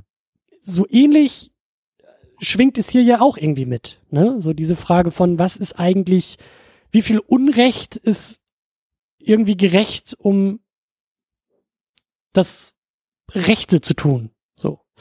Und das ist schon, das kann der Film vielleicht auch noch, auch noch stärker machen, stärkt, noch stärker verhandeln, so. Aber ich glaube schon, dass das auch hier irgendwie ähm, mitschwingt und dass das, glaube ich, auch der, die große Frage ist, die Jake die ganze Zeit ähm, stückweise beschäftigt. Ne? So ist es jetzt okay, hier irgendwie äh, Marihuana zu rauchen? Weil, naja, das Argument, ich muss ja wissen, was hier auf der Straße unterwegs ist und ich muss das Zeug irgendwie kennen, was ich hier verbannen will, ist an diesem Argument was dran oder nicht? So, da geht's schon los, ne? Ja. Das sind halt so die Fragen, die, die in etwas weiterer moralischer Distanz ne, so irgendwie indirekt aufgeworfen werden. Aber der Film hat natürlich auch noch ein paar so politischere Bezüge. Also es fällt ja auch einmal der Name Rodney King. Mhm. Ne, sagt ihr das was? Ja, grob. Äh, das klingt so, als ob du da noch mehr zu weißt. Ich bin jetzt auch kein großer Experte, aber das, also es, es fällt auch in American History X, da gibt es auch eine, einen Dialog, wo es um Rodney King geht. Das war halt äh, Anfang der 90er war das halt so ein ganz äh, großes Ding. Weil das war halt so, dass dieser Rodney King, ich, ich weiß nicht, es war irgendwie so ein Kavaliersdelikt, was er gemacht hat. Ich glaube, er ist irgendwie zu schnell gefahren, Straße, irgendwie sowas. Und er wurde dann eben Opfer von so exzessiver äh, Polizeigewalt. Also er war ein Afroamerikaner, ist glaube ich vor ein paar Jahren gestorben und ähm, wurde dann eben von glaube ich vier weißen Cops oder so, also total übertrieben, total verprügelt und das kam halt irgendwie raus, da war vielleicht sogar auf Kamera, das das weiß ich ja, jetzt nicht doch, mehr genau. ich habe ich hab so Videobilder davon gesehen, wie sie ihn wirklich genau, also zu viert, er liegt am Boden und sie ja, prügeln halt. Hatte ich, hatte ich auch irgendwie im Kopf, dass es sowas gab und deswegen und das war in im Zuge, LA, ne? Genau, das war in LA und im Zuge dessen ähm, war das dann halt so, dass da auch so ziemliche Unruhen ausgebrochen sind. Und übrigens auch das hat man in dem Videospiel San Andreas, ne, GTA San Andreas hat man auch verarbeitet. So ganz am Ende des Spiels oder kurz vor Ende ist es dann auch so, dass die, da gibt's halt auch so einen, so einen schwarzen Kopf, also da ist es dann so, so, ein, so ein bisschen anders irgendwie, ne, dass der also da haben sie den Kopf halt irgendwie auch schwarz gemacht und der hat aber auch irgendwie so Verbrechen da am, am, am Laufen gehabt, aber wurde dann irgendwie da auch freigesprochen in dem Spiel und dann brechen halt auch so krasse Unruhen da aus in dem fiktiven LA. Und so ähnlich war es eben auch in der Realität. Da gab es dann große Unruhen, wo, glaube ich, auch so 50 Menschen oder so sogar gestorben sind und ein paar tausend verletzt wurden in den Wochen danach, ne, weil eben diese Polizisten da freigesprochen wurden, dann glaube ich auch. Das war also ein ganz, ganz großes Ding in LA, was halt immer noch so da, äh, gerade bei der afroamerikanischen Bevölkerung immer noch so sehr stark im, im Gedächtnis ist. Ja, das ist heute immer noch ein Riesenthema, ne? Wenn du teilweise siehst, Polizeigewalt weißer Polizisten gegenüber der schwarzen Bevölkerung, Black Lives Matter und, und äh, ich glaube Ferguson war das doch auch, wo da irgendwie auch die ganze Stadt brannte und die Polizei mit Panzern einmarschiert ist und so. Also das ist eine Sache, die halt die US, die USA und die US-Kultur eigentlich äh, immer noch beschäftigt. So. ja, und es, es ist ja einfach auch die dass halt einfach äh, statistisch gesehen sind halt einfach ähm, die meisten Kriminellen da, oder also das kann man nicht sagen, glaube ich, aber also der Anteil von Kriminellen ist in der afroamerikanischen Bevölkerung, glaube ich, höher als in der weißen, aber der an, die Anzahl an, an Cops ist also an weißen Cops ist halt auch viel, viel höher in der Polizei. Und deswegen hast du da halt immer so ein, so ein automatisches äh, Gefälle eben da drin, dass halt meistens dann eben die, die weißen Cops sich mit den schwarzen Polizisten und so befassen müssen. Ja, und dann, dann scheint es halt immer wieder zu solchen, solchen Aufeinanderprallen, zu solchen Aufeinanderprallen, Plural, davon gibt's nicht, ne, zu kommen. Mhm. Also immer, immer noch ein, noch ein Problem bis heute, was sich halt einfach auch schwer lösen lässt, solange immer noch irgendwie im Hintergrund bei manchen Leuten diese rassistischen Gedanken halt rumschwören. Ja. Naja, und ein anderes äh, Ding ist noch, davon, damit kenne ich mich jetzt aber noch weniger aus. Ich weiß nur, dass äh, als Training Day, glaube ich, fast fertig geschrieben war, kam nämlich auch so ein ähm, Korruptionsskandal bei der LA Police, glaube ich. Ich weiß nicht, ob es bei der LA Polizei, aber zumindest bei der Polizei in den USA kam halt auch gerade so ans Licht. Und da meinte nämlich der, der Writer von Training Day dann auch, dass das so quasi dass das letzte war, was so das Skript dann vollendet hatte.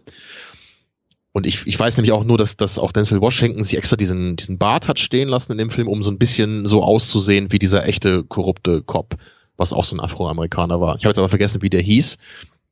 Muss aber auch so ungefähr zu der Zeit so 99, 98 gewesen sein, als das dann rauskam.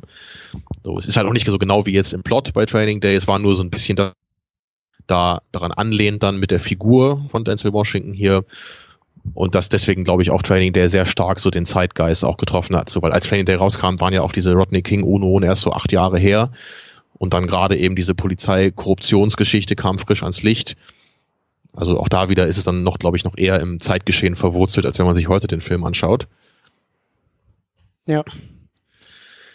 Tja, aber was sagst du jetzt? Also wenn du jetzt morgen bei der Drogen, beim Drogendezernat anfängst, wer bist du dann? Bist du dann Alonso oder bist du Jake? Ich bin zwei Minuten lang Jake und dann bin ich raus. Ich kündige. ich, ich höre auf. Ich gehe gerne Strafzettel schreiben. Ich, äh, du bist ich könnte das nicht. Ja, absolut.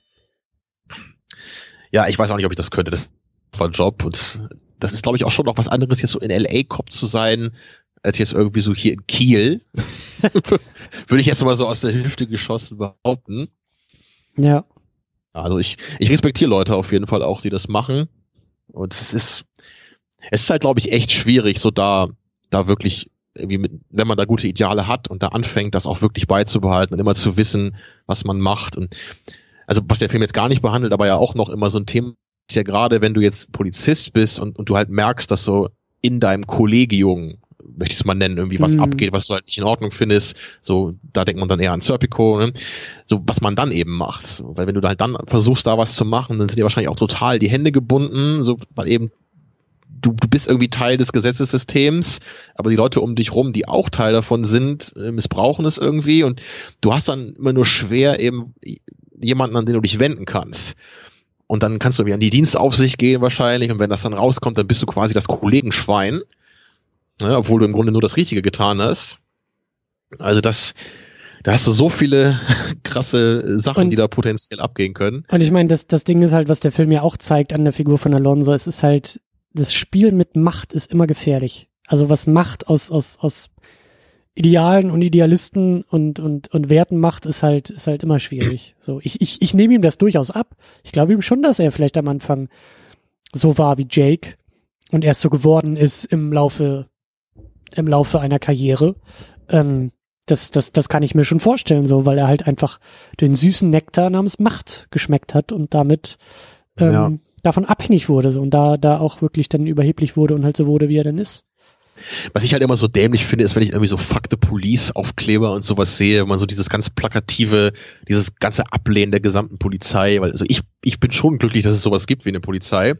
So, aber ich glaube halt echt, das Problem ist eben, solche Institutionen, die können einfach Menschen anlocken, die sowas missbrauchen wollen. Genauso wie Alonso letztendlich, der halt gut so geworden ist. Aber natürlich, wenn du jetzt einfach Bock hast, Leute zu verprügeln oder halt deine, deine Machtfantasien auszuleben, dann, dann wirst du wahrscheinlich nicht Bäcker, sondern gehst zur Polizei. So kann ich mir vorstellen. Weil ja, ja, halt ja, da musste ich, da musste ich auch gerade so ein bisschen dran denken. Das ist so ein bisschen so, so ähnlich wie bei Politikern, ne? So, so die, die es eigentlich sein müssten, sind es halt aus guten Gründen nicht, weil äh, die guten Politiker eigentlich wissen, dass sie keine guten Politiker sein können. Genau, oder und, es auch gar so, nicht werden können, weil, weil du halt so viel lügen genau. und äh, sich durch, durchmogeln musst, bis du überhaupt mal Bundeskanzler wirst, äh, sage ich jetzt mal so. Naja, und, und, und auch, ich will auch gar nicht sagen, dass alle, die Polizisten werden alle scheiße sind. Ich glaube halt nur, dass, dass die paar Leute, also ich bin mir sicher, dass das, der, das die krasse Minderheit ist, die halt so ticken und Polizisten werden, die kommen dann halt irgendwie immer ans Licht und, und nach denen wird dann halt die ganze Institution irgendwie bewertet. Oder sowas bleibt halt immer viel mehr im Kopf als die ganze vernünftige, normale Arbeit, die da geleistet wird. Ja, und, und gleichzeitig dann hast du eben immer dieses Ding, du, das, das ist ja fast bei all diesen Fällen von so Polizeigewalt, das ist immer immer so ein Problem, dass das halt nicht gemeldet wird. Ne, weil das halt, glaube ich, weil das halt für die Kollegen immer ein Problem ist, glaube ich, weil die immer das Gefühl haben, sie fallen dann irgendwie ihren, ne, ihren eigentlichen ja, Kollegen in den Rücken bei sowas. Und auch da ist es ja, ja auch oft, ne, das Problem ist halt Macht. Macht und Machtlosigkeit. Wie viel Macht hat irgendwie der Polizist gegenüber dem Bürger und wie viel Machtlosigkeit schwingt damit und auch in den eigenen Reihen, dann hast du den Vorgesetzten, ja. der hat mehr Macht als du. Das ist ja hier auch schon gleich, darum geht's ja hier auch schon gleich am Anfang. Ne? Er ist halt nur der Rookie, er ist halt nur der Anfänger, er ist halt der, es ist halt sein Training Day und natürlich ist äh, Alonso derjenige, der seine Karriere äh, äh ja befördern oder halt äh, verkürzen kann so. Und das schwingt natürlich auch mit. Und das ist glaube ich auch so dass das ist halt das gefährliche und das ist auch das was halt auch mit am meisten Kritik natürlich äh, verdient ist. Halt immer System und Macht so wie, weil das, das mhm. bedingt sich immer gegenseitig. Und wenn du halt sagst, fuck the police, ja, dann geht's aber, glaube ich, weniger darum, dass der eine äh, Blödmann dir schon wieder einen Strafzettel geschrieben hat, sondern vielleicht eher darum, dass du sagst, Moment mal, ich habe das Gefühl oder ich, ich, ich lebe in einer Welt, in der mir das System Polizei überdurchschnittlich äh, zum Problem wird. Also, weil, weil ja, also du ja zum Beispiel auch gesagt hast, so, da, da gibt's auch eine tolle Doku, die halt lustigerweise auf Netflix rum, rumschwirrt, dass, äh, da hast du das Argument, dass halt das äh, amerikanische Justizsystem, ähm, also es gibt nicht, nicht, nicht nur mehr schwarze Kriminelle, weil Schwarze eher kriminell sind, sondern weil Schwarze öfter, also das, was Schwarze tun, öfter als kriminell gilt zum Beispiel. Weißt du, ja, so allein die ganze Drogenpolitik in den USA, diese ganze genau. Kriminalisierung des ganzen Drogenhandels und alles, was mit dem zusammensteht, das ist ja auch total umstritten. Genau, und mit einem dritten das, das Joint auf der ja Straße erwischt vom Polizisten und zack, sitzt du in, in, in den USA. So, du sitzt Eben, wirklich das, im Gefängnis und dann, also, dann äh, versucht dann nochmal einen Job zu kriegen. So. Ja, wie, wie, wie viele endlose Leute für solche Sachen halt ins Gefängnis kommen. Und da geht's halt, wie gesagt, nicht immer nur darum, dass du jetzt irgendwie der Typ bist, der da mit, mit tonnenweise Koks zu Hause sitzt und das irgendwie alles verdielt. Ja Ne, das ist halt schon noch was anderes als in Deutschland. Da geht es nicht nur darum, Tony Montana zu sein. So. Ja. Eben, ja. ja. Ach, den müsste man doch auch nicht einsperren. Nee, der hat der hat's ja schlussendlich auch selbst gelöst, das Problem. das stimmt, ja. Ja, so, so kommen wir jetzt langsam zum Ende mit, mit vielen Fragen und wenig Antworten. Ganz typisch philosophisch. Aber das ist gut und das macht auch einen guten Film aus. Ne? Ja, Ge und das ist auch der Grund, warum raus. ich ja, und warum ich auch dieses Genre halt immer gerne mochte. So, wenn mich jemand fragt, was für Genres machst du, sage ich ja immer so äh, Science-Fiction-Filme und halt so Crime-Gangster-Filme. Und das, weil das eben auch was ist, so beim Science-Fiction mag ich das Worldbuilding vor allem und bei dem, bei diesen Crime-Thrillern mag ich halt einfach diese, diese Gerechtig Gerechtigkeitsimplikationen, die da meist verhandelt werden, zumindest in einem guten Film. Nämlich dieses genau das, was, was ist gerecht, ne? wie, wie weit kann ich mich von den Regeln entfernen als Cop, ne? wie, wie muss ich mich verhalten, wann bin ich ein guter Cop letztendlich, wann nicht mehr. So, das finde ich einfach total interessant, darüber nachzudenken. Ja. Also Gerecht, Gerechtigkeit fand ich immer sehr spannend in, in Philosophie generell und all das, was da auch ein bisschen weitläufiger mit verknüpft ist, wie sowas eben und Gesetze an sich ja. und Polizei, all solche Sachen. Ja. Tja, also vielleicht dann Schön. irgendwann nochmal Sicario. Wäre ja eine ganz gute Fortführung dessen vielleicht. Gucken wir mal. Und, und äh, Bright. Das ist ja, das ist ja quasi die Fortsetzung von Training Day. Ne? Oh Gott, da muss ich nochmal Bright gucken. Also sollten wir eigentlich lieber Annihilation besprechen. Dann können wir auch über Netflix reden. Und der hat zumindest, glaube ich, eher verdient, dass man über ihn redet. Ja, Schauen das, wir mal. Das, ich wollte gerade sagen, das müssen wir nochmal, wenn die Mikrofone aus sind, äh, müssen wir uns dann nochmal austauschen, was nun auf welche Liste kommt. Aber ja, auf jeden Fall. Gut, dann äh, wie verbleiben wir denn? Wir verbleiben wie immer, dass wir natürlich weiter diskutieren und uns weiter austauschen auf secondunit-podcast.de.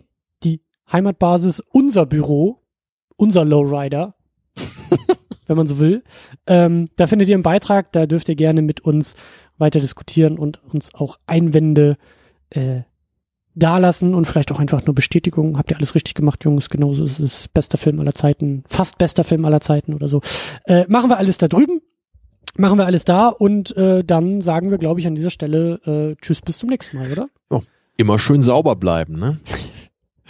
ja, und äh, it's not what you know, it's what you can prove. Oder so. Ciao. Ciao.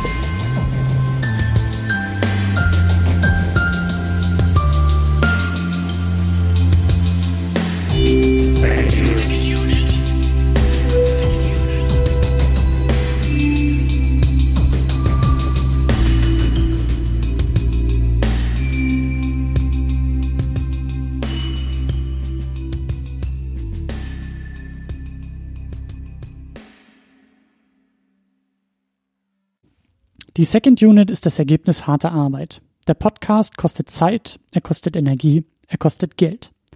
Deshalb könnt ihr unsere Arbeit auf Patreon unterstützen. Viele wunderbare Menschen machen das bereits.